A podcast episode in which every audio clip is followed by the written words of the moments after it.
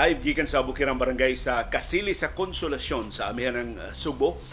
Malipayong Miyerkules sa buntag, Subo, Kabisaya ng Mindanao ug tanang mga Bisaya sa nagkalilaing kanasuran sa kalibutan nga nakachamba, nakatagha pagyod ug tune in live sa atong broadcast karong buntaga. Doon tay latest weather forecast nagpabilin nga low pressure area katong kanhi bagyo nga naa sa gawa sa Philippine Area of Responsibility pero magbantay ta gitakdang musud na siya sa Philippine Area of Responsibility karong gabi o labing dugay ugma Huwebes sa kadlawon.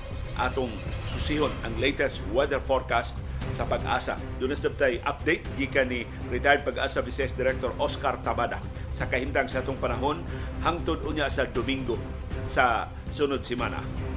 Karong buntaga sab ang pagsaka og usa ka porsyento sa presyo sa lana sa merkado sa kalibutan tungod sa pagbasaka sa demand forecast sa mga eksperto sa industriya sa lana ug kalibutanon nga mga organisasyon nga nagbantay sa kalibutanong merkado sa lana. Bad news na sa ikaduhang sunod-sunod nga adlaw, nisaka ang presyo sa lana sa world market kuyaw makabawi sa dakong tibugsok sa presyo sa lana sa niaging semana karong buntaga sab ang hingpit ng kwintada sa Department of Health pila man gyud ang na, expire sa mga bakuna batok sa COVID-19 ilan ba na 11 to 12 billion pesos ang nausik sa atong kwarta. Kadako ang kwartahan nga nausik sa na-expire ng mga bakuna batok sa COVID-19 inaud dunay makisusi nga himuon aron masusi mahibaw-an kinsa responsable. Ining mao pagpabaya ug labos tanan mahimo ning leksyon aron nga sa umaabot nga mga pandemya sa pakuh layo ra to. Doon na tay template doon na tay basihanan unsay angayan natong likayan unsay angayan natong himuon aron di na mausik kining gidakunas kwarta sa buhis sa, sa atong katawhang Pilipino. Karong buntaga sab ang latest sa protesta sa mga pagkustyon sa kaligdong sa eleksyon presidensyal sa niaging tuig si General Eliseo Rio Jr. niluwat na siyang analysis dining finally transmission logs dugay na kay nilang gipangayo ni aging tuig pa nilang gipangayo karon gipublikar na sa COMELEC ang transmission logs sa Globe o sa Smart nga mo'y gigamit sa pag-transmit sa resulta sa eleksyon gikan sa mga vote counting machines sa niaging eleksyon. Sa Rio, doon nakita nga mga anomalya, pero ang COMELEC ni pasabot sa dayon na mga anomalya nakita, nakita ni Rio, dili anomalya. Ilang gipasabot nga nung uh, nasaypan ni Rio nga nag-transmit na ang mga vote counting machines ngadto sa server sa COMELEC bisag wa pa mahuman ang eleksyon Sugod pa kunok alas 12 sa Udo, alauna sa kadlawon doon na transmission gikan sa mga vote counting machines. Ingon ng COMELEC, dili to transmission ang nahitabo, kundi connection tali sa mga vote counting machines o sa mga servers sa Commission on Elections. Kung isubli sa COMELEC ang iyang hagit na abrihan ang mga balota nga seryo mo mupili o niya ilang imanumano sa pag-ihap. Pagsusi, utakdo ba sa kinatibok ang resulta sa eleksyong presidensyal sa Mayo sa niaging tuig. Karong buntaga sa mag-update sa kaso ni kani Senador Laila de Lima, gitakdang formal silang muauhag sa korte nga ibasura ang ikatulo katapos ang kasong kriminal batok niya. Kay katong desisyon sa korte aron raman to makapiyansa para sa temporaryong kagawasan si De Lima karon ang kinatibuk ang kaso na gyud mo ilang ipabasura tungod sa kakuwang sa mga ebidensya sa gobyerno batok sa kanhi senadora.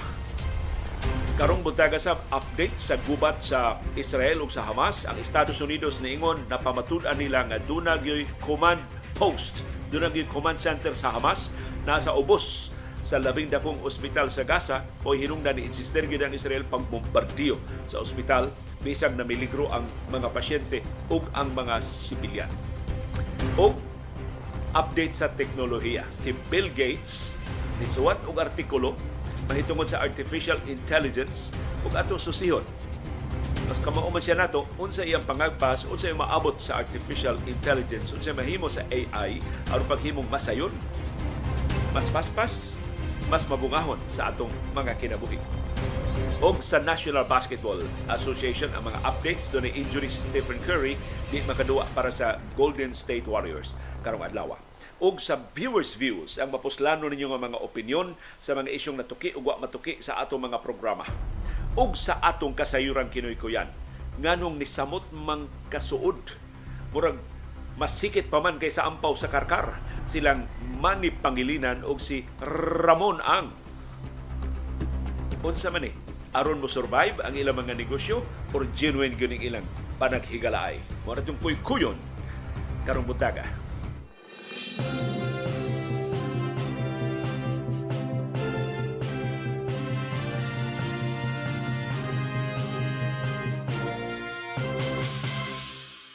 Kumusta man ang atong kahimtang sa panahon sa syudad ug sa uh, probinsya sa Subo ngiob mi karong buntaga diri sa Bukirang Barangay sa Kasili sa Konsolasyon. Maklaro man ninyo nga dili pa kayo hayag sa among palibot.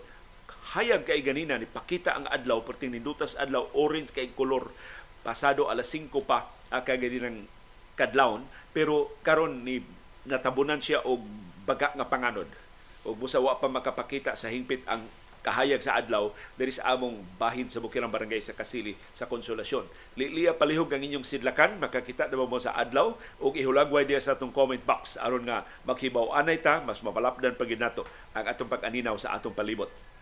Ang share line nakaapektar na karon sa Southern Luzon samtang ang northeast monsoon o ang amihan ni us-us na gyud og nakaapektar na siya sa northern o sa Central Luzon.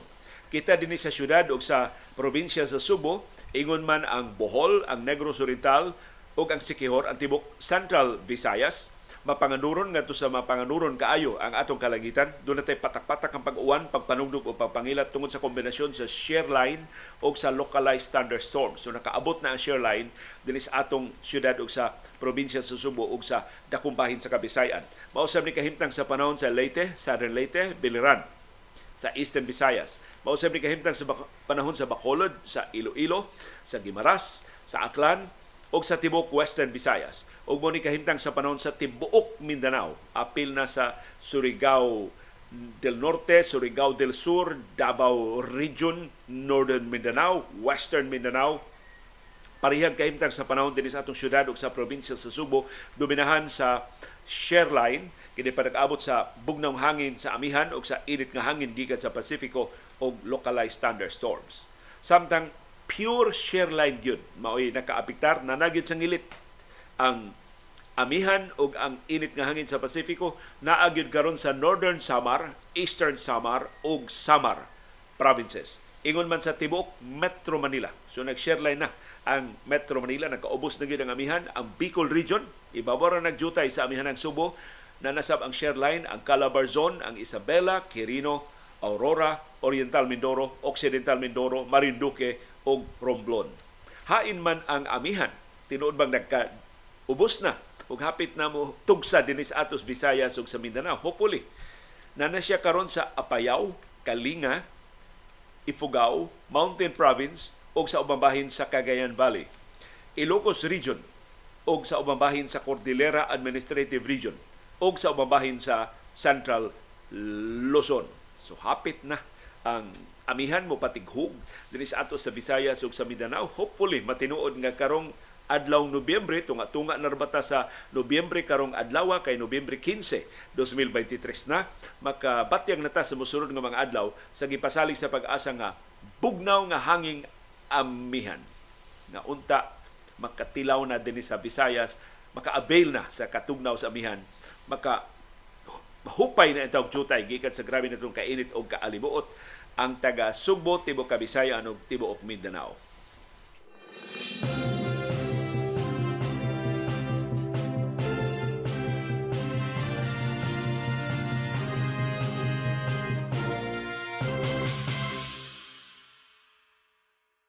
Hain naman tong atong gikabalak nga bagyo na makasud sa Philippine Area of Responsibility dili na siya bagyo na, na nihuyang siya pagka low pressure area sugod gahapon. Hangtod karong kadlawon nagpabilin siya nga low pressure area. Wa siya mahibalik pagka tropical depression.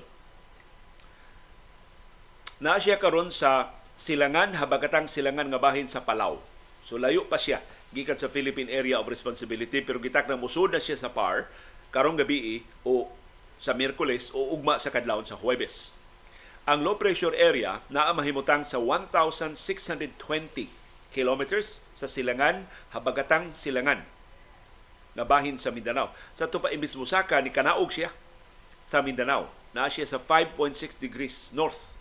Layo ra siya nato Visayas kay 10 degrees north man ang atong nahimutangan sa Visayas. So napa siya sa gawas sa Philippine Area of Responsibility.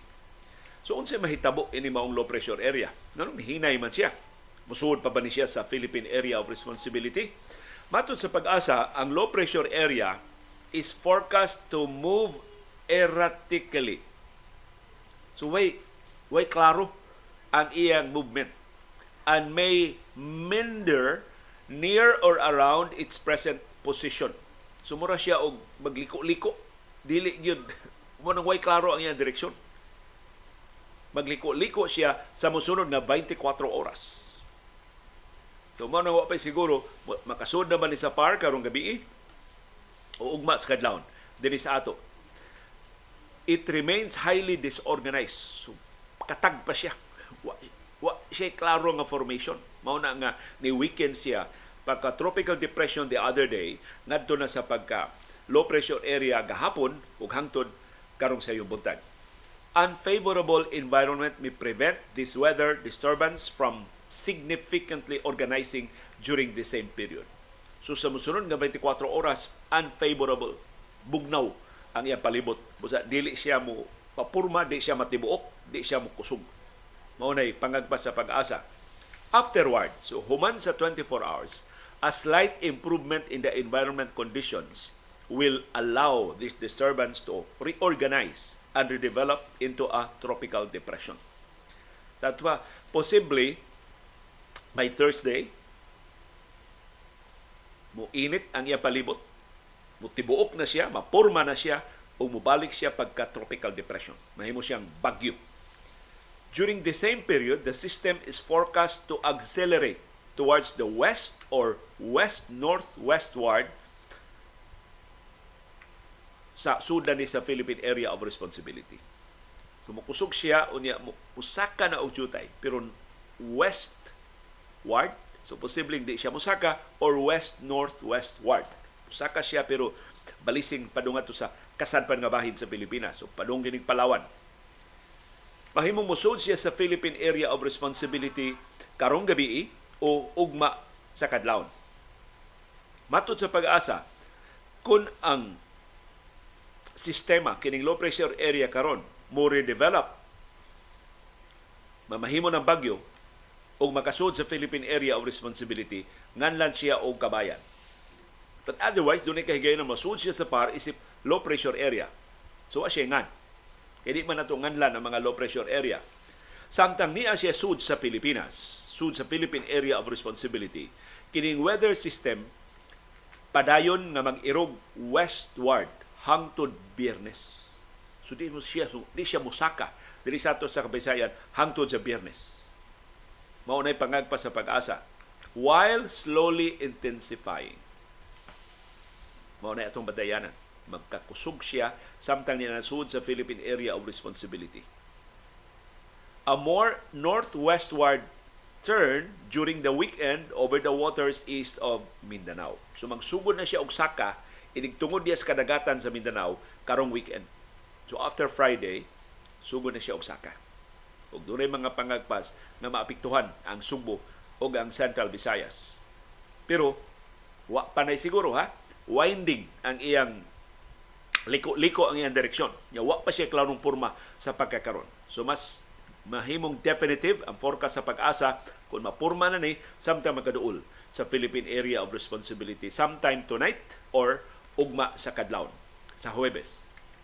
Regardless of its development trend, matus pag-asa mabagyo man ni siyang kabayan or magpabilin siya nga low pressure area, the interaction between this disturbance and a possible shear line related to the forecast surge of the northeast monsoon may result in heavy rainfall over the eastern portion of Mindanao beginning on Friday. So bisag di pa siya mahimong bagyo, inig sugat niya sa shear line kanang utlanan sa amihan og sa init nga hangin sa Pasifiko kay gipaabot man nga mukusog ang amihan tungod sa presensya ini maong weather system. Mumugna siya og lapad og daghang uwan. Diha sa silangan nga bahin sa Mindanao sugod Biyernes. Karong simanaha mag-uwan sab ang Bicol region ug dakong bahin sa Kabisayan labi na ang Leyte ug Samar provinces sugod Sabado so ang atong mapaabot nga pag-uwan-uwan tungod ini maong sistema karong Sabado. Mag sugod mao nay latest nga forecast sa pag-asa. So palihog ayo mong tuo anang kini ako ning gibasa gyud ang official nga forecast. Ug mao ni ang latest ni gawas ni karong kadlawon. Ug mao ni ang ibalita tibok adlaw karong adlaw sa mga radio TV stations. Ug mao ibalita sa mga newspapers ugma. Kining maong forecast sa pag-asa. So pag-recap lang wa pay klaro mamahi mo balik ba siya pagkabagyo pero klaro na nga makasud siya sa Philippine Area of Responsibility isip LPA or isip tropical depression nga kabayan. Ang iyang pagsud sa PAR gi-schedule karong gabi or ugma sa kadlawon. Igsud niya sa PAR wa pa siya epekto sa bisan asang bahin sa Pilipinas. Unang mabatiyagan ang iyang epekto unya pa sa Biyernes. Diha sa silangan nga bahin sa Mindanao, kusog ng uwan sa Mindanao unya sa Biyernes. Ang uwan din sa ato sa Visayas ug sa Bicol labi na sa Leyte ug Samar provinces mapiskan ta dinhi sa Subo ug Central Visayas sugod na sa Sabado karong simanaha. Pero why klaro, mubalik ba siya pagka bagyo o magpabilin siya nga low pressure area pero kusog ang nga uwan ang resulta tungod siyang interaction sa shear line. Kaya ang shear line na nasa ato o ipaabot nga mo dunay upsurge or mo kusog ang amihan tungod sa presensya ining maong low pressure area na dunay kahigayon na mahimong bagyong kabayan inigsud na sa atong Philippine Area of Responsibility karong gabi o ugma sa Kadlaw.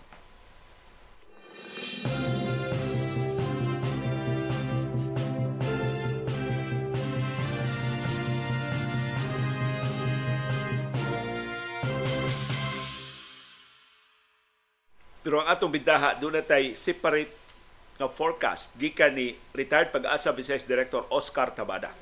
Ang sentro sa pag-asa ang Bagyuman ang sentro sa forecast ni Director Tabada kita sa Subo. Cebu City o Cebu Province o sa itong kahimtang sa panahon sa musunod nga mga adlaw hangtod sa Domingo sa sulod semana. Mato ni retired pag-asa Vice Director Oscar Tabada karong adlaw, Miyerkules, Nobyembre 15. Magpakita ang adlaw, init o galimuot ang atong kahimtang sa panahon, pero doon na tayo patak-patak kapag uwan, pagpanugdog o pagpangilat. Ang chance of rain, 50%. Ang hangin gikan sa amihan or northeast 15 to 25 kilometers per hour. Atong coastal waters moderate, luwas para sa gagmay nga mga sakyanan sa dagat. Ang atong temperatura 25 degrees Celsius ngadto sa 32 degrees Celsius. Ang atong heat index 39 degrees Celsius sugod alas 12 karong udto hantod sa alauna sa hapon. Ugma Huwebes, November 16, doon na natay scattered range showers. Patak-patak kapag uwan, mahimong light to moderate, mahimong moderate to heavy rains, uban sa dugdug og kilat. Ang atong chance of rain, ugma, Huwebes, mas dako, 80%. Ang hangin gikan sa north northeast mukusog og jutay 15 to 30 kilometers per hour. Ang atong coastal waters moderate. Luwas gihapon para sa gagmay nga mga sakayan sa dagat ang temperatura 25 to 30 degrees Celsius. Ang atong heat index mo us-us tungod ni sa mas kusog nga uwan 36 degrees Celsius ra ang atong heat index ugma Huwebes from 11 a.m. to 2 p.m. Inig ka Biyernes, November 17, cloudy with sunny intervals. Doon ay patak-patak kapag uwan, pero menos ang kahigayonan sa uwan ngadto sa 50%. Ang hangin gikan sa north-northeast 15 to 30 kilometers per hour. Ang coastal waters, moderate. Luwas para sa gagmay nga mga sakayan sa dagat. Ang temperatura 26 to 31 degrees Celsius. Ang heat index musaka og jutay to 37 degrees Celsius between 11 a.m. and 2 p.m. Unya sa Biyernes pohon, November 17. Inig ka Sabado, November 18 ug inig ka hangtod Domingo, November 19 cloudy with light to moderate to at times heavy rains o thunderstorms. Posibleng mukusog ang uwan, dugdug og kilat, ug mas dako ang chance of rain karong weekend 90% na. So ni takdo ning forecast ni Director Tabada sa gitakda nga pag epekto na ining weather system na posibleng magpabilin nga low pressure area or mamahimong bagyong kabayan karong Sabado magsugod ng epekto dinhi sa ato sa Kabisayan. Ang hangin 15 to 25 kilometers per hour, ang coastal waters moderate. Luwas gihapon sa gagmay nga mga sakayan sa dagat. Ang temperatura 26 to 29 degrees Celsius. So mas muus-us pa gyud ang atong temperatura karong weekend. Ang heat index kinaubsan 35 degrees Celsius between 10 a.m. and 2 p.m. Mura ba ginawa tagluag karong weekend da? Kay dili sa sama ka alimuot pero uwanon ta. 90% ang chance of rain din sa atong Cebu City o Cebu Province unya sa Sabado o sa Domingo karong weekend. Daga salamat. Retired pag-asa Vice Director Oscar Tabada sa imong makanunayon nga pagtukaw ug pagtuon ug mapailubon nga pagpasabot o maabot nga kahimtang sa panahon dinis ato sa Subo.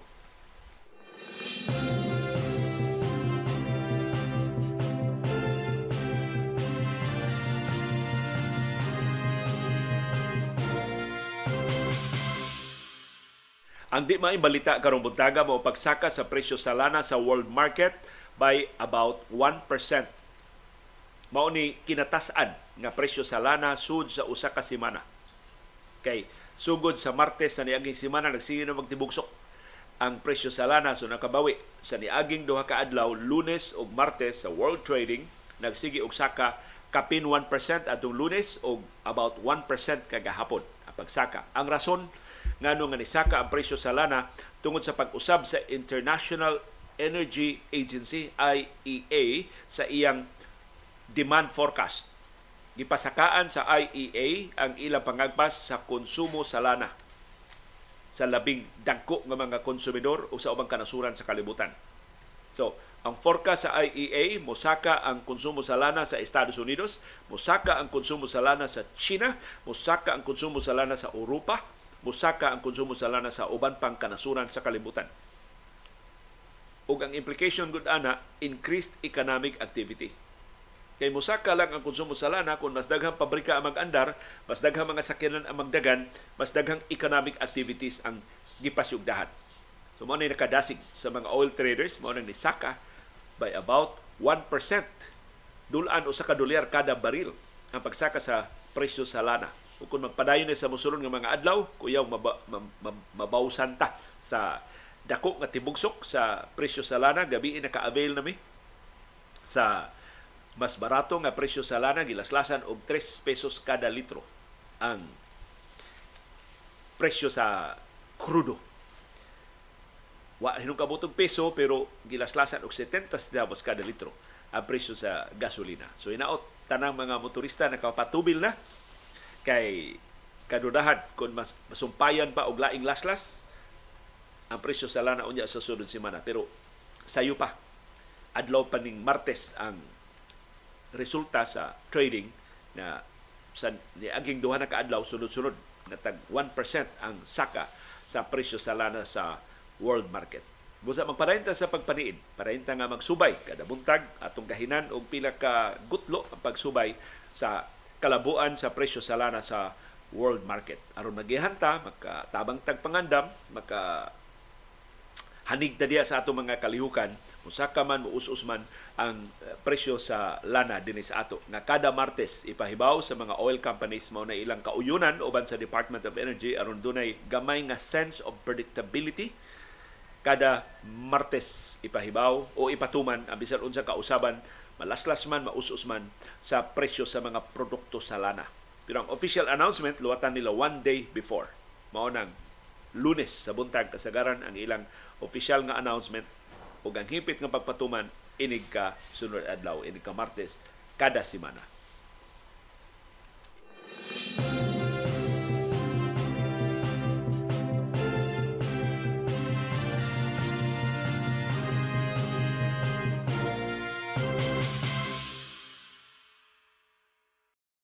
Nahatag na sa Department of Health ang specific nga figures kung pila gyud ang nausik sa ato mga bakuna batok sa COVID-19.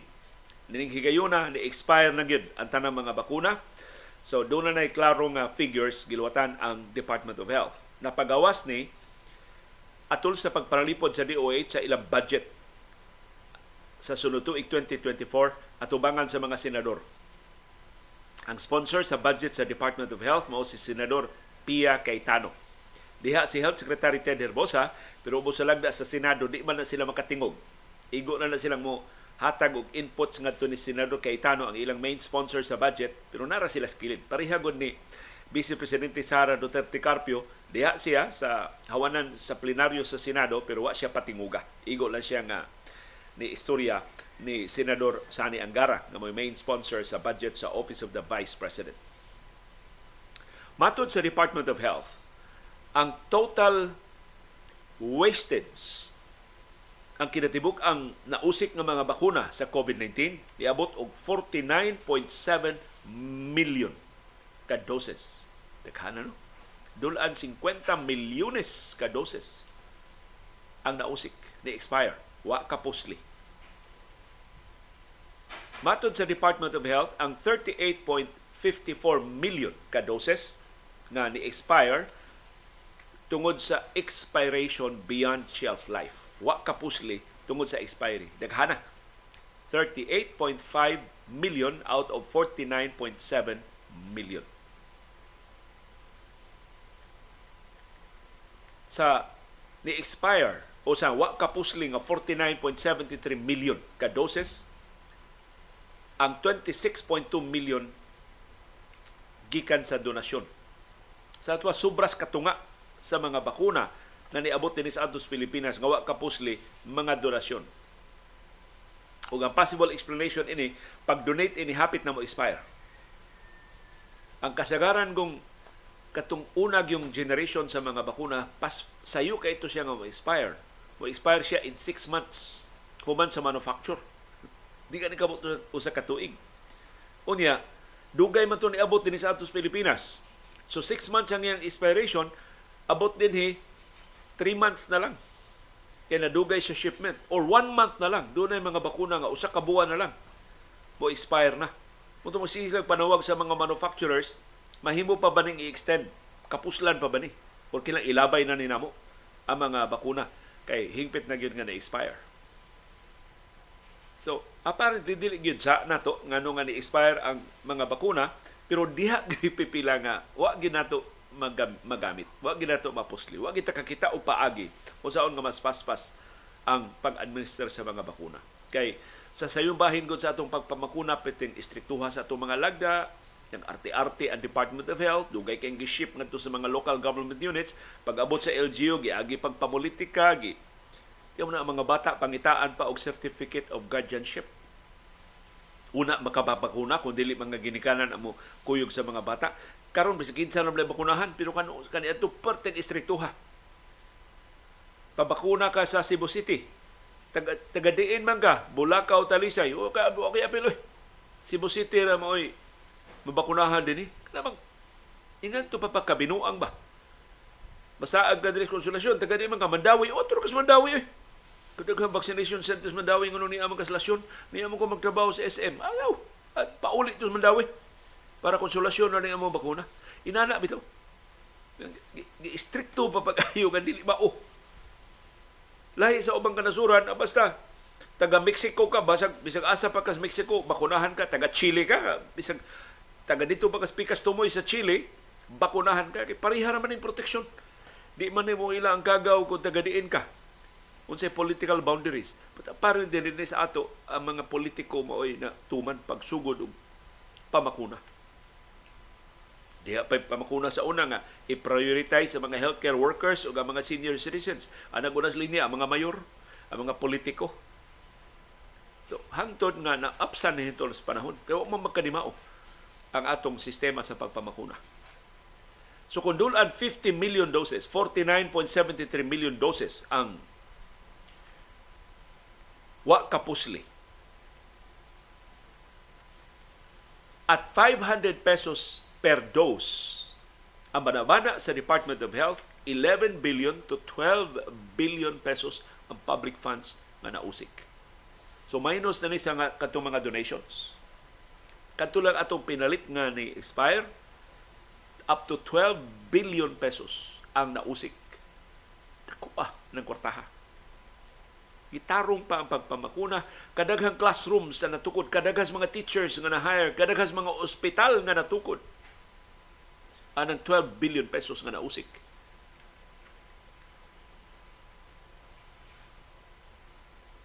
So nitagam na ang gobyerno, ang Department of Health ug ang gobyerno sa Pilipinas wa tay bisan usa ka dako nga gigahin para bivalent vaccines unya sa sunod tuig. So, pulos nila ni pangayo. Magpaabot na lang tag donasyon nga bivalent vaccines. Total, wa naman sa magpabakuna din sa ato. Kunya, bisag wa ta magpabakuna sa bivalent vaccines, nagpabilim ng ubos ang mga kaso sa COVID-19. So, musamot ang atong katawhan makumbinser, wa na COVID-19. O di na ta kinahanglan nga magpabakuna. Although, sigihan gyapon tag auhag sa taga Department of Health ipapakunahan nato ang mga senior citizens, ang persons with comorbidities, ang mga healthcare workers kay sila labing vulnerable nga makaangkon og komplikasyon tungod sa ilang pangidaron ug tungod sa ilang exposure ngadto sa mga pasyente sa COVID-19. Pero wa nay bisan usa ka dako nga gigahin sa 2024 pagpamalit og mga bakuna sa COVID-19. So asa man tag tinubdan sa bivalent vaccines kung si bako dunay laing sulbong ano wa man ta mugahin bisag usa lang kadako. Matod sa Department of Health, gipasaligan sila sa COVAX facility sa World Health Organization na doon na tayo madawat nga mga donasyon sa bivalent vaccines batok sa COVID-19 din sa Pilipinas. Kaanugon na wa matarong ang atong pagpamakuna batok sa COVID-19. Kay kung natarong pa ang pagpamakuna, kadaghan unta sa mga Pilipino nga nasalbar gikan sa sakit, gikan sa komplikasyon, o baka gikan in taon sa kamatayon tungod sa COVID-19.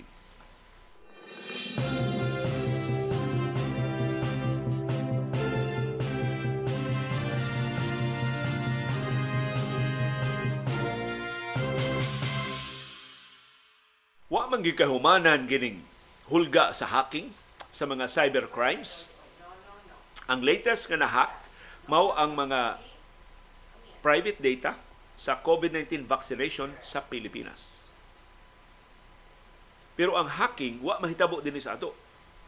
Ang naigo sa hacking mao ang database sa World Health Organization. Nga private data ato ang report ngadto sa WHO Yang WHO ni konfirmar na duha ka nasod ang naapektuhan sa hacking sa ilang database, ang Pilipinas ug ang India. Karon gisusi sa Department of Health ug sa Department of Information and Communications Technology DICT dinhi sa Pilipinas unsa may extent sa breach sa COVID-19 vaccination data sa Pilipinas. Human na hack ang database sa World Health Organization. Ang Department of Health nakadawat ng konfirmasyon sa WHO ng atong COVID-19 vaccination data sa Pilipinas apil sa na-compromised o na-breached. Ug karon gipamaligya na kuno sa dark web. Matod sa Department of Health, mohatag sila og dugang kasayuran sa publiko. Kung doon na sila dugang detalye makuha sa World Health Organization ug sa tabang ug pakisusi sa DICT. Ang COVID-19 vaccination database sa World Health Organization para sa Pilipinas ug sa India maoy na compromise. Maoy na igo sa hacking.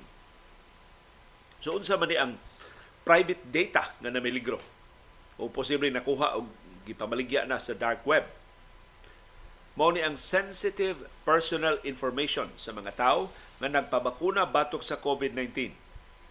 Kay ina, timan isa ni ang pagpamakuna, hatag ba atas kompleto na to mga detalye. Nihatag ta sa atong personal nga mga kasayuran. Mao na nga data karon na posible na compromise. Ambot pila ka milyon ka mga Pilipino nang apektado.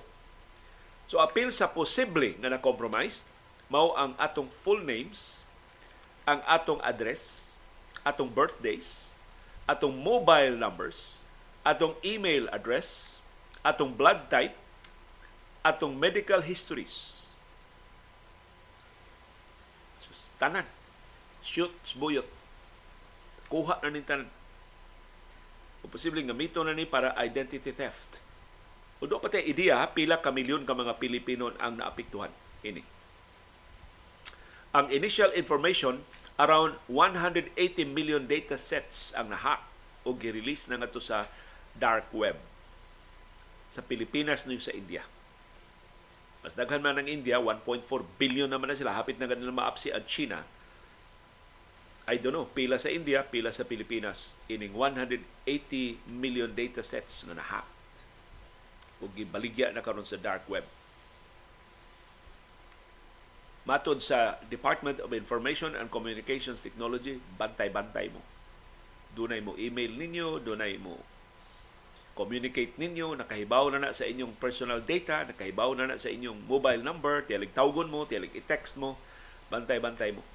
Kay karon nga na na sa dark web, posibleng na ang mga bad actors, ang mga cyber crime syndicates na doon na access ana maong kasayuran og ilan na nang immonetize, ilan na nang ipamaligya or sila mismo mo gamit ano mga kasayuran pag biktima nato o pag-create og false identities, ginamit atungan, ginamit atong personal circumstances aron sa pagpangilan sa ubang mga tao, pag-abli o mga social media accounts or pag-abli o mga online banking accounts aron pag-create og confusion o aron pag pahimus sa atong private data nga nahack na. So, hinaot ang Department of Health will be forthcoming og iyatang pahibawon unsa ang kinatibukan na extent ining hacking sa database sa World Health Organization nga nakaapektar sa COVID-19 vaccination data sa mga Pilipino o sa taga-India.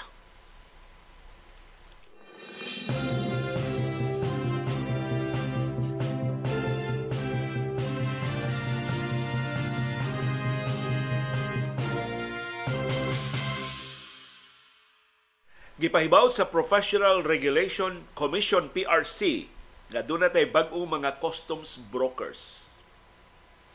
Dili maayo kaayog kanungganan at ka customs ang mga customs brokers dinis ato kay basta doon nga nga customs mura tag allergic.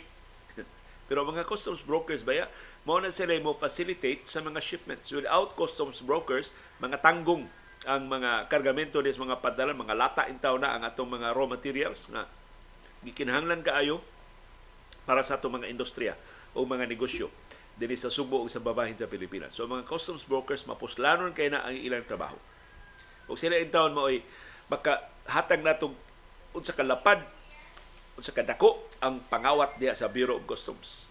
Kay ah, mga ibungat sa customs nga pangilkil iagi man sa mga customs brokers. Ang mga brokers in town mo pasabot sa ilang mga kliyente nga sir, nagkagrabe na gid sir doon na sa tay bag-o requirement, doon na sa bag-ong perma nga atong gikinahanglan, doon na sa bag-ong bayad sir nga gipaningil ma'am, nga, di gini mahutdan customs sa ilang creativity pag mugna-mugna og bag-o nga mga pasangil sa pagpangayog komisyon, pagpangayog tongpats o ubang mga pangilkil diya sa buro sa aduana.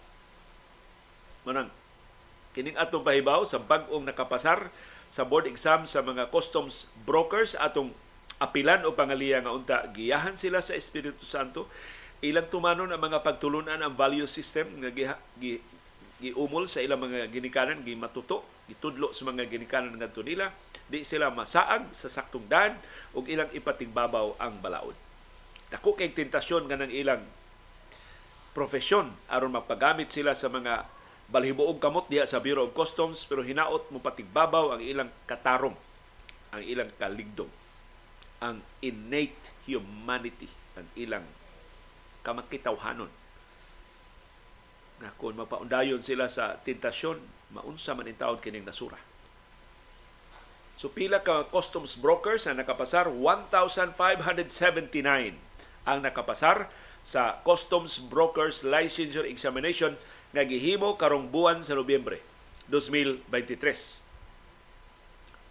Out of 2,667 nga nikuha sa pasulit, sa tuba 57% less than 60% pero mayoriya sa mga nikuha sa pasulit ang nakapasar o karon lisensyado na kung makakuha na silang lisensya sa ilang pagka-customs brokers. Dunay tulo katapnat sir sa customs brokers licensure examination nga taga Subo, mga graduado ni sa Subo. Number 8 ang graduado sa University of Cebu. Si Janica Ann Galan Mangitngit. Number 8 sab, tabla sila. Graduado sa University of Cebu in Lapu-Lapu and Mandaue, UCLM. Si Sweetney Villa Chris Salud Matugas. Og number 10, taga University of Cebu, UC graduate si Emmanuel Sarrona. Congratulations sa atong brand new nga mga customs brokers sinaw di mo magpagamit sa pag lapas sa mga balaod, hinuno ang gamito ninyo ang inyong expertise, gamito ninyo ang inyong nakatunan isip mga customs broker, unsaon pagpatigbabaw ang makiangayon nga mga transaksyon diha sa Bureau of Customs. Nya makatabang sab sa tanang hingtungdan kung inyo ming edukahon ay lang mo nga pahingan hatagi mi mga kasayuran o sa mga modus diya sa Bureau of Customs aron atong magiyahan ang buhatan sa ombudsman. Ato atong magiyahan ang ubang mga taxpayers. Unsaon sa pagbadlong, unsaon sa pagsikop, unsaon sa pagdokumento kana mga binuang sa Bureau of Customs kay maura na tayo nag-anan nga ma, maibanan kundi man mahingpit mahunong ang pangurakot, ang pangilkil diya sa Bureau of Customs kung doon na tayo masampulan kung doon maigo labi na ang labing dagko ng mga opisyal sa Bureau of Customs. Kaya kasagaran in taon karon nga maigo des customs kanang mga security guard, kanang mga utility personnel, sila mo ipaon, sila mo initan. aron lang ingon nga doon ay clean up nga nahitabo diya sa Bureau of Customs. Pero kahibaw ta na ang Bureau of Customs ang mga dagko wa madutlan sa balaod. Sila mo labing dakong kawat, sila mo labing layo gikan sa posibleng mga kaso na ipasaka kay usa kunos mga abilidad ng customs mo nang gamay ra kaayo ang piyait kay ang tanan bahinan. Doon ay pipilang nga mo balibad pero di sad sila mangita og samok so ang tanan bahinan. Nga kasagaran ko bahin ari sa adlaw Biyernes. Muna ang taga customs ko ma makakita gani kay adlaw Biyernes kanang tinggawas sa trabaho mga saya kay mga dagway posible taga customs na sila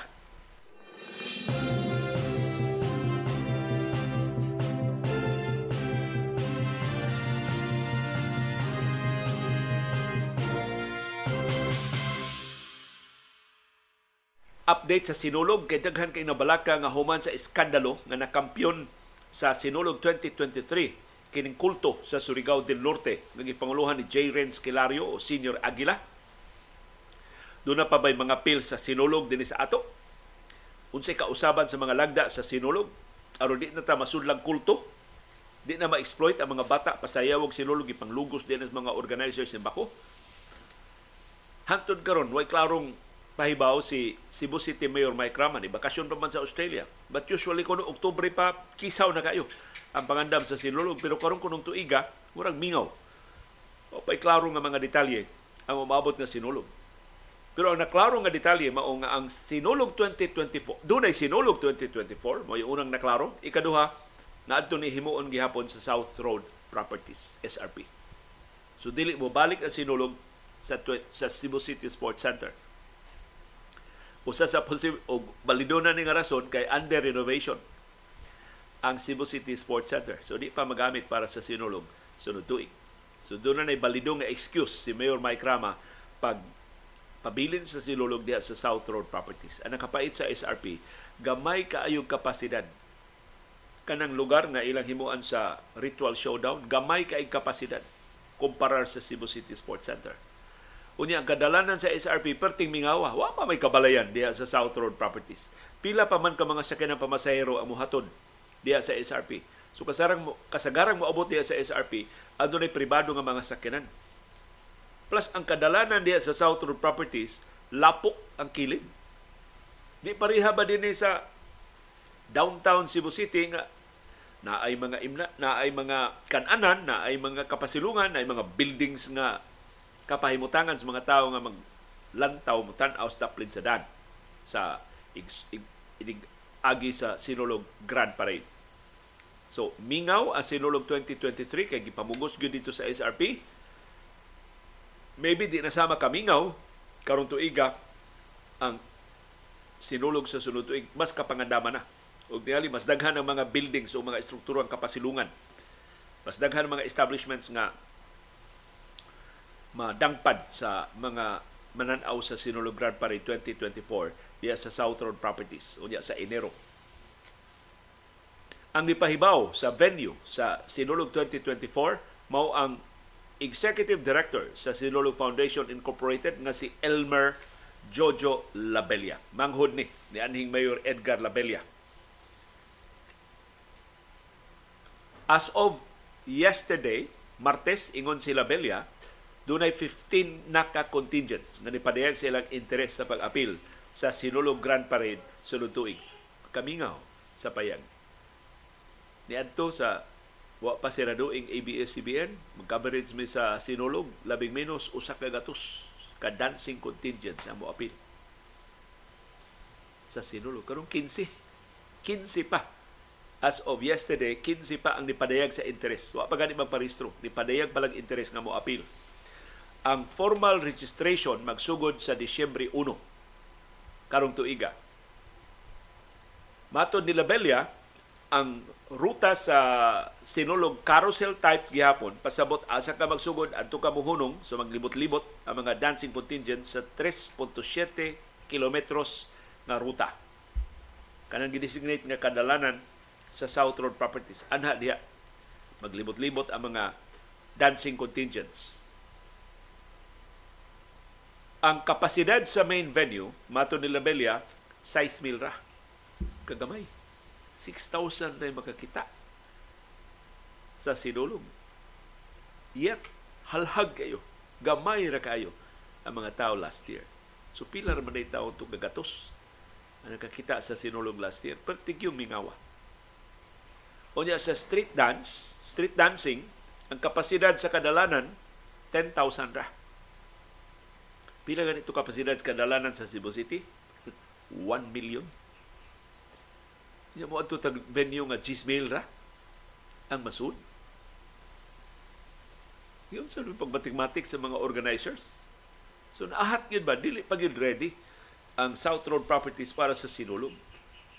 O magmingaw sa ikaduhang sunod-sunod na tuig ang sinulog. Kung maura ni, 6,000 na sa main venue, 10,000 rin accommodate sa kadalanan nga agian sa mga dancing contingents. Pero ang budget wa wa na ginuta. Gitakda ang budget karong tuiga 60 million to 70 million pesos ang budget sa Sinulog Foundation. Koreksyon, sa Sinulog Grand Parade. Wa tay kwarta pagsulbad sa problema sa baha, pero doon na 60 to 70 million pesos para sa Sinulog Grand Parade. Wa tay ayuda ana intaw mga pamilya nga nagbad-ay sa Aseras kay wa nay mga Pinoy-anan gipangguba ang ilang Pinoy-anan pero doon tay 60 to 70 million para sa sinulog Grand Parade. Wa tay kwarta para itukod og dugang classrooms, nag triple shift in town ang Cebu City Central School ug ubang dagko nga mga eskwelahan sa Cebu City pero doon tay 60 to 70 million para sa sinulog Grand Parade. Mao ni kahiwi ang priorities sa atong lokal nga mga opisyal sa Subo.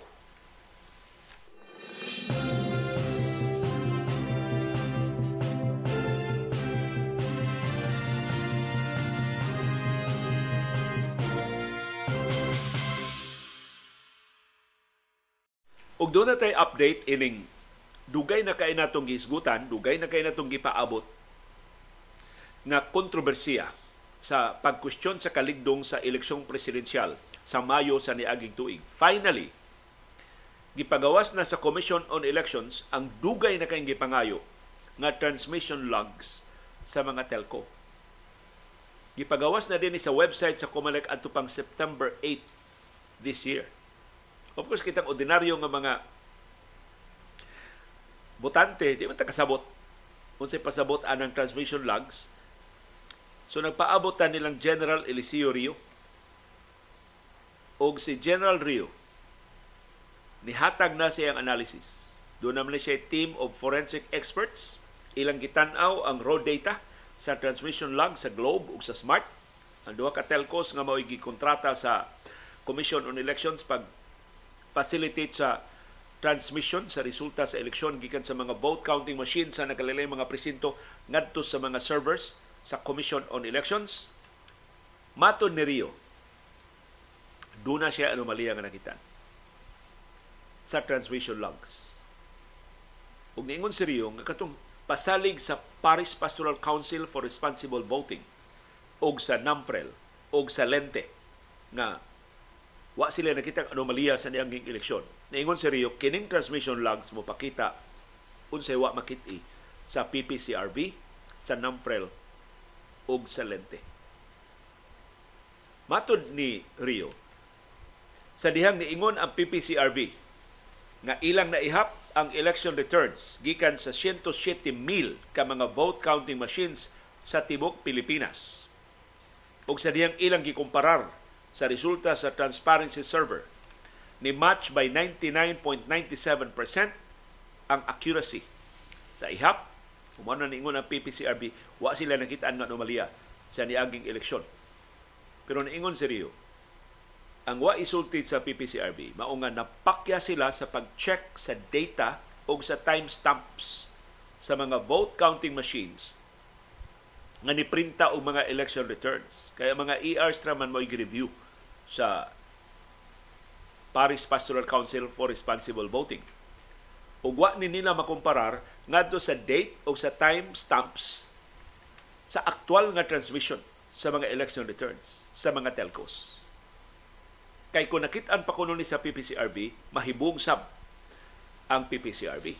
Kay matod ni Rio, ang tanan na printa nga mga election returns nga naihap sa PPCRB dunay date o timestamps later than 7 p.m. of May 9, 2022. Kanusa giseraduan ang kasagaran sa mga presinto. So mo ni nakitaan sa PPCRB nga wa sila nahibudngan pero ingon si Rio, kung nakitaan pa sa PPCRB, ang timestamps sa transmission logs nga gi-upload sa Globe o sa Smart nga naa karon sa website sa Commission on Elections, ilang makitaan nga kalibuan ka mga vote counting machines nakatransmit na sa mga election returns sugod alauna sa hapon hangtod sa alas 7 sa gabi sa Mayo 9 sa adlaw sa election last year. Sa ito pa, long before the close of the voting, nagsige na og transmit ang mga vote counting machines. Ingon ni Rio, base sa transmission log sa Smart o sa Globe. Ingon si Rio, pasabot ini, kalibuan ka mga election returns ang gitransmit na sa mga vote counting machines sa wa pa iprinta. O among printed copy mo ito nakuha sa Paris Pastoral Council for responsible voting. Ingon si Rio, but since it is impossible for the actual VCM to transmit before eight copies have been printed, then all those thousands of VCMs that transmitted before 7 p.m. were clones of the actual VCMs that printed the election returns after 7 p.m. that the PPCRB counted. So, clones na lang kuno to. Ang mga election returns nga giprinta human sa pagsira sa eleksyon sa alas 7 sa gabi. Kay wa pa mahumang eleksyon, doon na nag-transmit nga resulta ang mga vote counting machines. Ingon si Rio, mao ni makapasabot sa misteryoso nga private IP address nga 192.168.0.2 nga gigamit sa 20,300 ka mga vote counting machines nga wa gyud makit-i sa mga logs sa Globe o sa Smart. Mato ni Rio, ang transmission sa aktual nga mga vote counting machines wa kaabot sa server sa COMELEC.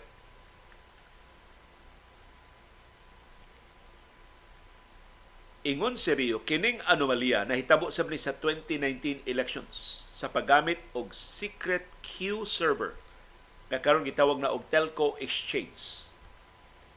Mato ni Rio ang ni maniubra sa eleksyon sa niaging tuig na hibaw nga ang vote counting machines mo printa o mo transmit sa wa pa magsugod ang iskutinyo. Sa wa pa gani human ang botasyon. Seryoso kayo ang pasangil ni Rio sa interpretation sa transmission logs sa Globe o sa Smart. Sa pikas nga bahin, ang Namfrel o ang Lente, niingon si Rio, dili makapasalig sa publiko nga ang mga balota sud sa 757 ka ballot boxes nga gida sa Diamond Hotel para sa Random Manual Audit RMA wa ma-compromise while in transit. Ako nahibong bitaw kung nganong ang random manual audit sa eleksyon last year gihimo sa usa ka lugar. Kay kaniadto pahibawon mi sa COMELEC nga dunay RMA, dunay random manual audit. Pero adto mismo sa presinto. RMA himuon man na immediately after the elections. Mag mag mag computer raffle sila pag-designate unsa nga mga presinto sa asa nga mga lugar sa nasod ang appeal sa random manual audit. Inigpick sa computer sa mga presinto ang mga magtutudlo adto mga presinto i-convince sila o balik sila nga sa presinto pahibaw ang tanang mga watchers ari mo ablihan na balik ang ballot box kay na-appeal ta sa random manual audit. Muto kani adto mo adto na sad mi mga public schools kay abli man sa to sa media coverage ang random manual audit. So adto to sa mga eskwelahan gipahigayon sa aktual nga eleksyon, ipahigayon ang random manual audit. Pero karong sa niaging eleksyon, nahibong kong gidatanan sa, ran, sa, sa Diamond Hotel. At tanang mga ballot boxes. So, ingon karon si Rio, wata kahibaon siya nahitabo. Sa maong mga ballot boxes while in transit. Gitumbok ni Rio kadtong dumping of election materials na nakitaan dito sa Cavite atol sa pagda sa mga ballot boxes ngadto sa Diamond Hotel. Wa jud no to matarong sa pag-imbestigar ug wa gid matarong sa pagpasabot sa Commission on Elections. Ingon si Rio, wa sa proper sealing, wa silyuhi ang mga ballot boxes aron pagsiguro nga wa sila kahilabti samtang gida ngadto sa Diamond Hotel gikan sa nagkalilain nga mga bahin sa Pilipinas. So niingon si Rio, ang PPCRB, ang NAMFREL ug ang Lente gihimong mga kahimanan sa pagpangilan sa katawhang Pilipino. Sama kuno sa ubang magic trick ang mga representante sa PPCRB, NAMPREL ug sa Lente giilad pinagi sa tinaguan o sikrito nga mga devices aron katuuhan ang ilusyon sa kalingdong sa niaging eleksyon. Sumuna ang seryoso kaayo nga interpretation ni retired General Eliseo Rio Jr. ang kanhi kalihim sa Department of Information and Communications Technology DICT nga itsupi gyud ang eleksyon sa niaging tuig Suma siya nakitaan sa transmission logs nga nagsugod na og transmit ang mga vote counting machines bisag nagsige pa ang botasyon, bisag wa pa mahuman ang eleksyon, bisag wa pa magsugod ang opisyal nga eskutinyo.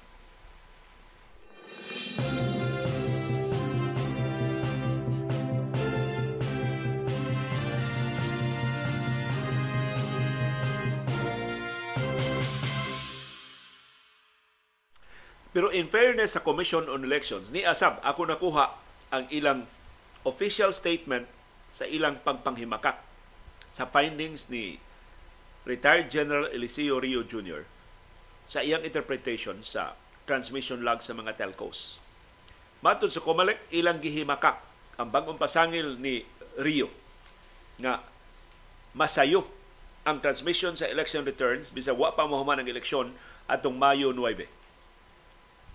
Matod sa Comelec, kining pasangil ni Rio nga iyang gipasikad sa telco logs gikan sa Globe ug sa Smart na naa karon gi-upload sa Comelec website way sukaranan Matod sa COMELEC, na ang pangangko ni Rio nga ang 7,975 ka mga vote counting machines nga ni-transmit og election returns from 1.15 p.m. to 7.09 p.m. on May 9, 2022 election day before being received in the COMELEC transparency server at 7.08 p.m. sigon sa reception logs.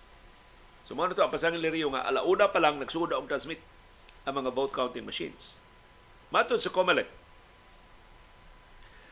gisumpay sab ni Rio kining iyang bag-ong pasangil sa iyang nahaunang pasangil nga dunay illegal sikrito nga man in the middle device kadtong private IP address nga gisangitan sa maong resulta sa wa pa moabot ngadto sa mga server sa Comelec.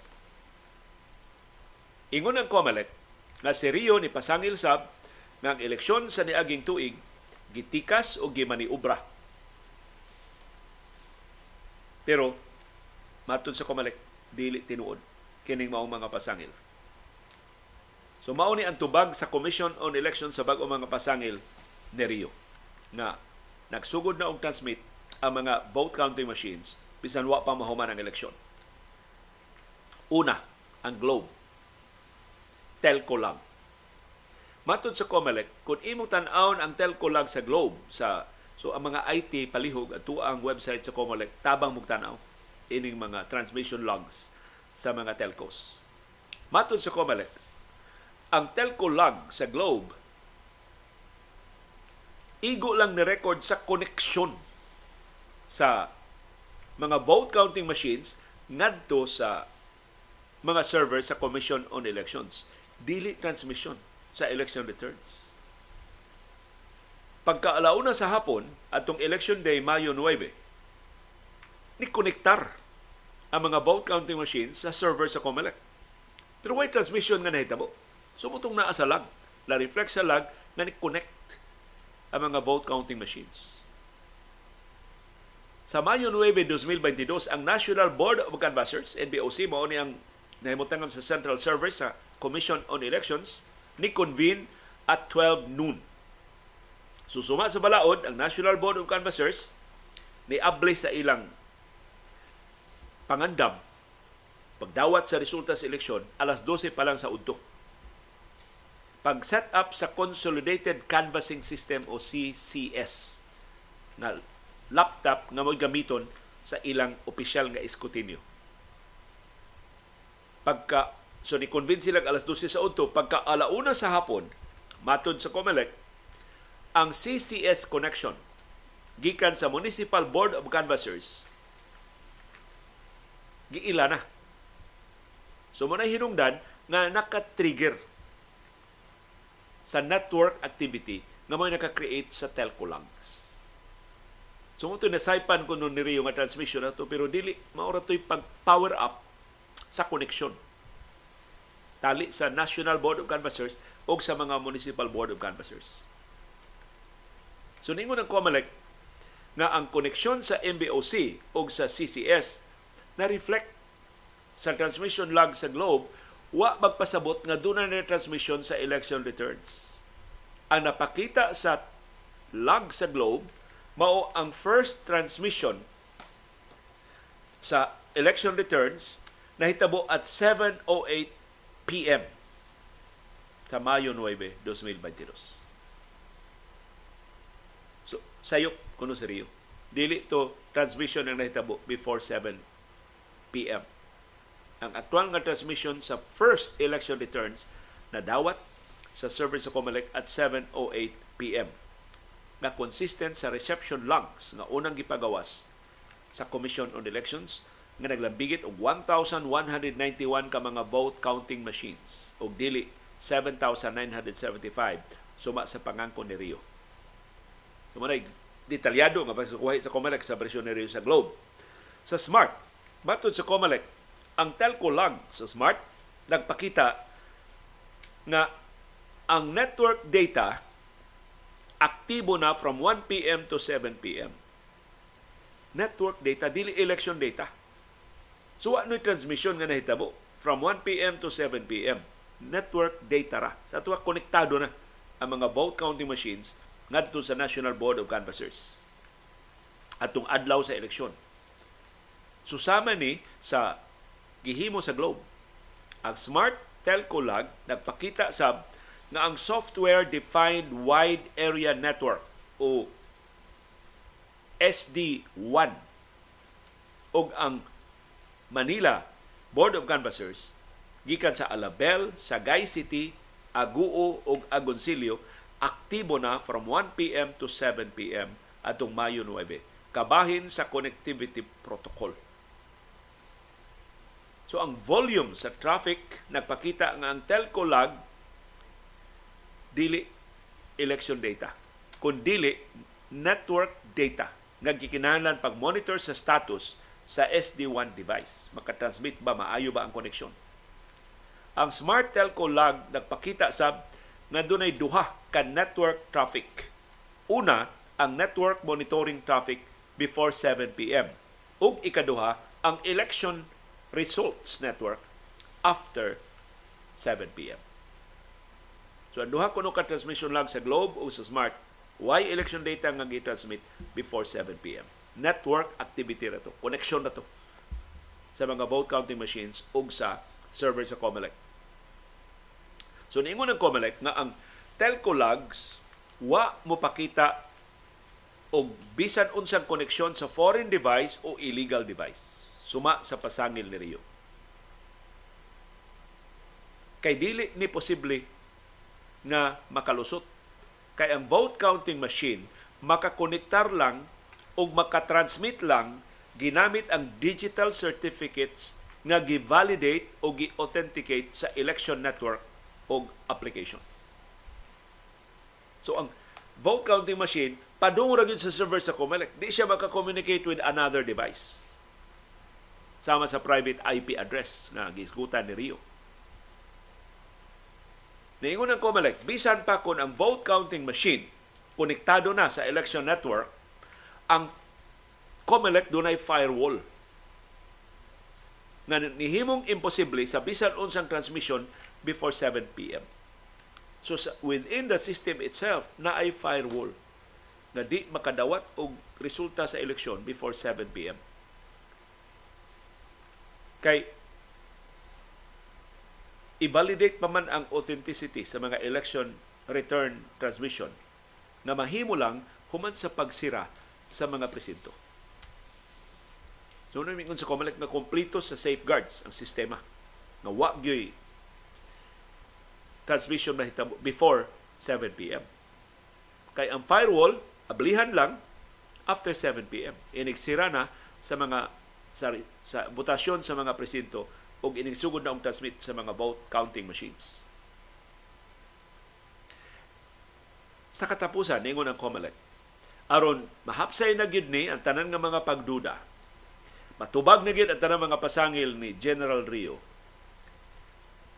Si Chairman George Erwin Garcia sa COMELEC ni subli sa iyang offer nga iyang gilawatan atong Oktubre 17 karon tuiga para sa manual recount sa mga ballot boxes sa pinili ng mga presinto sa tibuok Pilipinas. Sa proposal ni Chairman Garcia, si General Rio maoy mupili unsa nga mga presinto ug unsa nga mga ballot boxes ang ablihan og i-recount.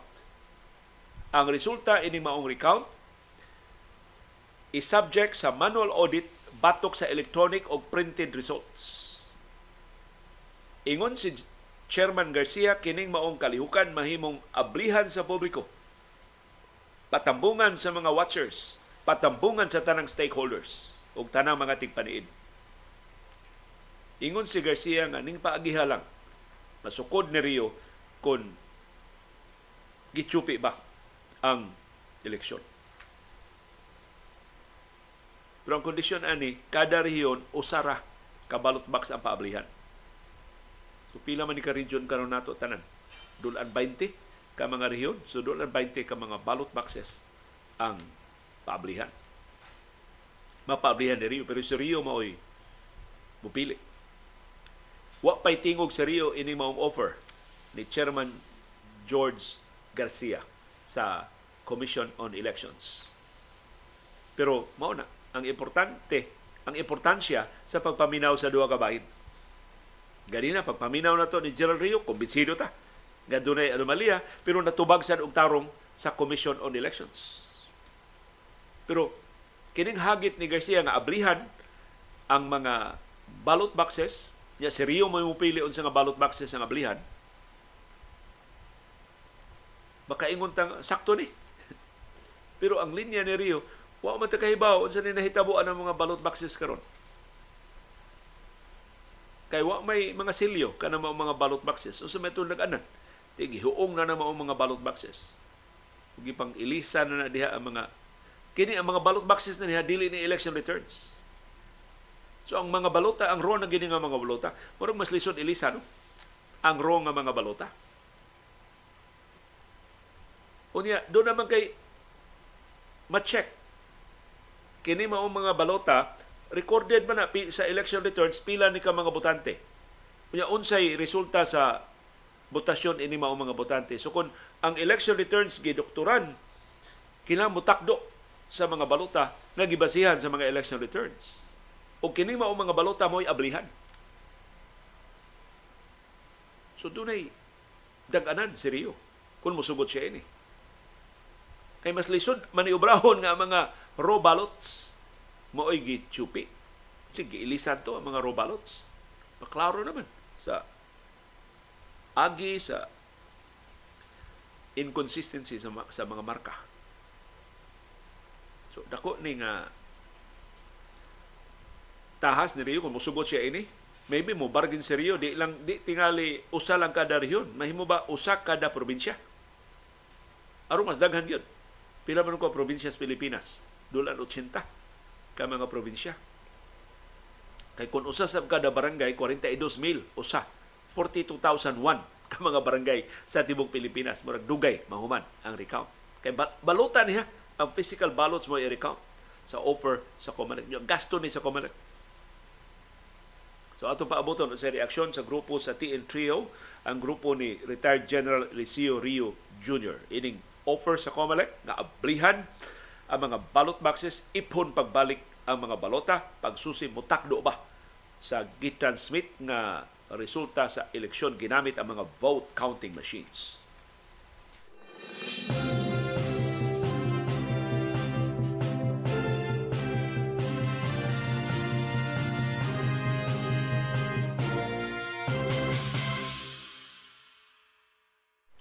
Si kani senador Laila de Lima gipaabot formal nang moauhag sa Muntinlupa Regional Trial Court nga ibasura ang nahibilin na kasong kriminal batok niya. Mao ni ikatuto og katapusang kasong kriminal nga gipasaka sa administrasyon ni kanhi presidente Rodrigo Duterte nga nipasangil ni De Lima nga nagnegosyo og ilegal nga drugas sa New Bilibid Prison. Ang himuon ni De Lima mao ang pagpasaka og demurrer to evidence nga kung aprobahan sa korte mo resulta sa pagkabasura sa nahibiling kaso batok niya. Ang abogado ni Dilima nga si Bonnie Takardon niingon naghikay ron sila sa ilang mga dokumento sa ilang pagsupak sa formal offer of evidence sa prosekusyon atubangan sa Muntinlupa Regional Trial Court Branch 206 mao ni ang branch sa korte nga Ihatag ni Dilima og kahigayonan sa pagpiyansa sa, para sa temporaryong kagawasan mao na kagawas sa selda atong niaging gabi. Matod ni Takardon nga human ini magpaabot sila sa resolusyon sa korte sa ebidensya. Kung marisolber na sa korte ubos sa lagda, hatagan si Dilima og igong lugway, lima ka adlaw nga lugway pag-file og demurrer to evidence sa laktod pagkasulti, motion to dismiss a criminal case. So moingon si De Lima nga way klaro ang ebidensya sa prosekusyon, palihog ibasura ang kaso. So sa pagkakaron, ang motion to dismiss nga ipasaka ni De Lima ibase sa pagbakwi sa mga testimonya sa mga saksi nga niingon gipugos ra sila subornuhan ra sila sa pagpasangil ni Dilima. Sigon ni Atty. Takardon, klaro kayo ang reasonable doubt. Kanudahan na yun ang mga pasangil batok ni Dilima. Labi na sa kahuyang, sa inconsistency o sa kataphaw sa mga ebidensya nga napresentar sa Department of Justice nga ni-insister pagpadayon pag-prosecute sa kaso bisan sa tanan nga mga timaan sa pagmaniubra sa mga ebidensya in kasuha. Ingon si Atty. Takardon, it is reasonable to believe that the case may be dismissed in the next months. So doon na no sila sukaranan sa pagsalig. Na mga buwan na laipon, di na maubot og tuig. Makumbinser nila ang Muntinlupa Regional Trial Court pagbasura sa ikatuto katapusan na lang nga kasong kriminal batok ni kanhi senador Laila de Lima. Kung mahitabo na, hingpit ng gawas nun, hingpit ng makalingkawas si de Lima sa tanang mga maniubra ni kanhi presidente Rodrigo Duterte. Pero naabdan og dulan pito ka tuig si de Lima sa prisuhan sa fabricated, sa manufactured, sa buot-buot, sa pataka ng mga pasangil ni kanhi presidente Rodrigo Duterte kinsa way po panagana o wa sa ginakabaraw niya paggamit sa kinatibuk ang makinarya sa gobyerno pagduot pagbalhog sa prisuhan ug pagpatagam ni kanhi senador Laila de Lima.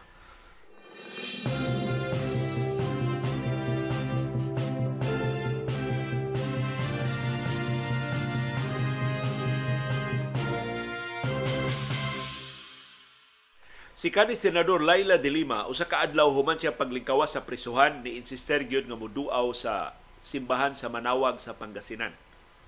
Nisupak ang iyang mga gwardiya nga ma'am dili secure kay tiyali og initan ta, tiyali og kuhaon ka. Pero de Lima niingon siya gihilakan niya ang iyang mga gwardiya nga palihog.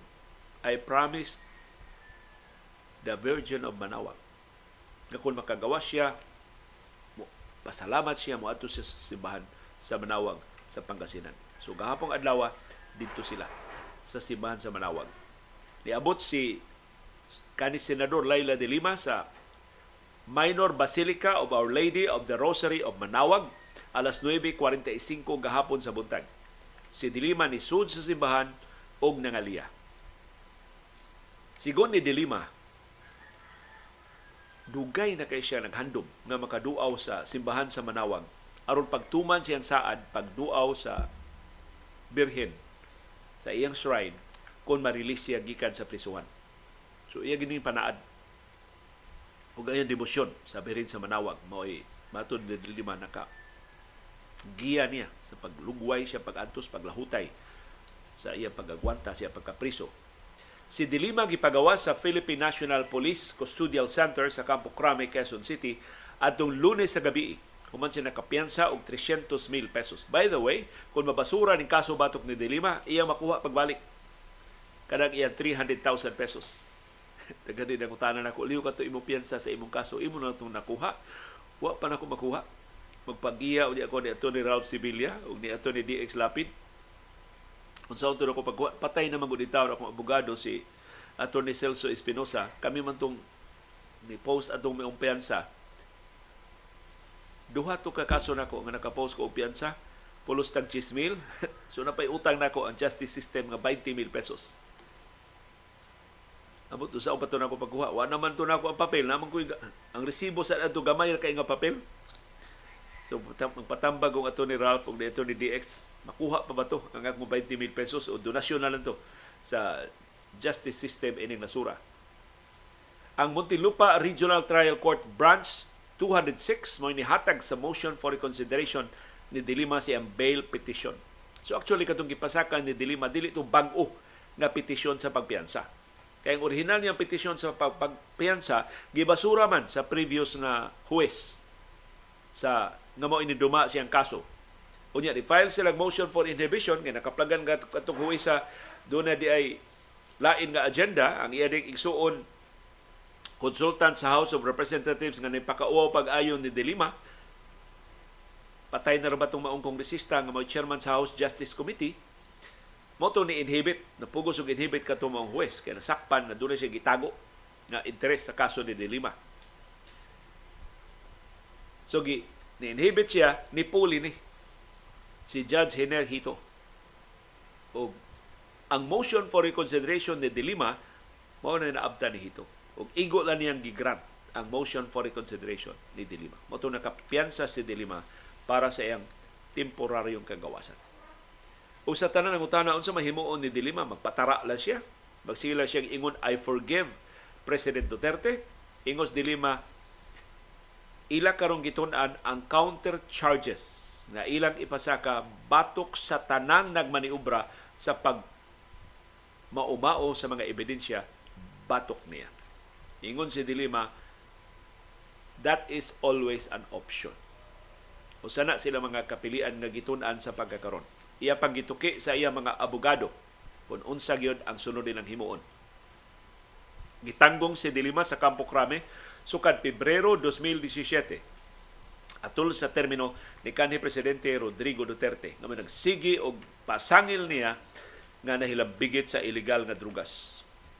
Ang unang pagkaabsulto ni Dilima sa unang kasong kriminal batok niya nahitabo atong Pebrero 2021. Duha ka tuig na nilabay. Ang Muntinlupa City Regional Trial Court Branch 205 mao ini basura sa usa sa tuto ka mga kasong kriminal batok ni Dilima. Dayon ang municipal kun ang Muntinlupa Regional Trial Court Branch 204 ni absulto sab ni Dilima sa ikaduhang kasong kriminal atong Mayo 12 karong tuiga. Og ya atong Lunes si Dilima gitugutan na nga makapiyansa para sa temporaryong kagawasan. Pero daghan in taon kay ni Kakulias Dilima sudya sa prisuhan.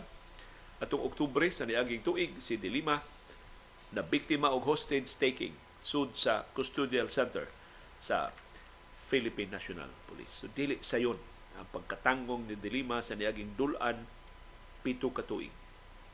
O kun ang iyang mga dumadapig mo ituuhan ang ayan niya paninglan ang mga responsable sa iyang pagkapriso. Muto nakugang kaita sa unang statement ni Dilima na iyang gipangaliya na mapasaylo sa Ginoo si kanhi presidente Rodrigo Duterte.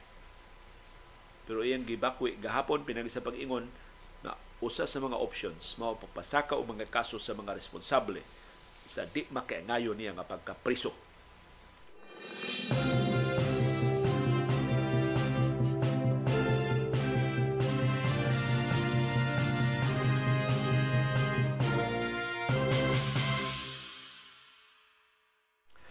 Sa iyang bahin, si kanis Senate President Franklin Drilon.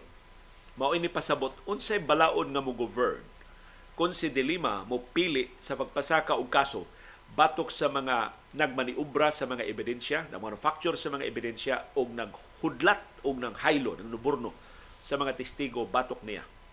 Ingon si Drilon, na si kanhi Justice Secretary Vitaliano Aguirre II na mo gipasangilan sa tanang mga witnesses nga ni Bakwi sila testimonya batok ni Dilima nga mo'y namugos nila sa pag-testify batok sa kanhi senadora, mahimong mapriso og gis ngadto sa 12 anyos. Dakuan ni prisuhan no?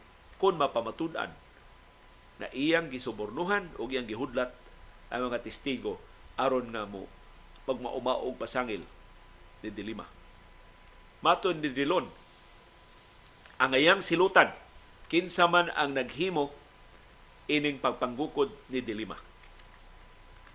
Kay klaro kaayo nga bakak ang mga pasangil batok ni Dilima.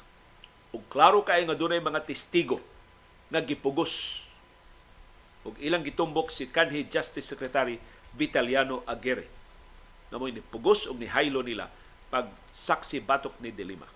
Pero karon bag-o gibakwit nila ang ilang mga testimonya kay wa naman sa gahom si Aguirre, wa naman sa gahom si kanhi presidente Rodrigo Duterte. Mato ni Dilon kining maong krimen kasilutan ni ubo sa revised penal code.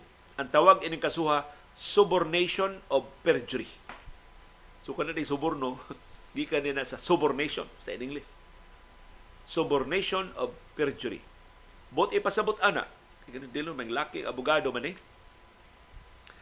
Kung ikaw gipugos o ikaw gi subornuhan aron mahimong testigo. Ug aron mamakak. Pagpasaka og kaso o pagduot sa laing tao duna kay responsibilidad.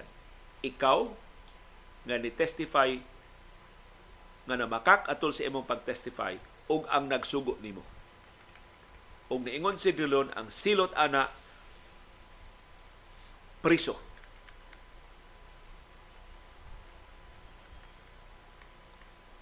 nga 10 to 12 years. Of course, ang ginganlan si Aguirre. Ang laing ginganlan nga ni Pugos, kanto silang Ragos, kanto silang Kerwin Espinosa, lain nilang ginganlan nga ni Pugos o ni haylo nila, ni Hudlat o ni haylo nila ang mga opisyal sa National Bureau of Investigation, NBI. Wa nganli ang mga opisyal sa NBI, but kung ipurso ning dilima, mahimo makakuha siya mga statements silang Ragos ni Espinosa o sa mga testigo nga nibakwi sila mga testimonya. Laing gitumbok nga naghudlat o namugos sa mga testigo mao ang Public Attorney's Office o PAO nga gipanguluhan ni Attorney Percy de Acosta. Ano po sa mga opisyal sa Philippine National Police. Pero ma-PAO man, ma-NBI man, ma-PNP man, ma-Agiri man, kahibaw tanan kinsa nagsugo nila. Ang problema, doon na ba'y ebidensya nga makuha si Dilima aron maglambigit, aron maapil sa kaso si kanhi Presidente Rodrigo Duterte. Nga may klaro nga nagsugo nilang Aguirre sa NBI, sa PAO, o sa PNP pagduot ni Dilima.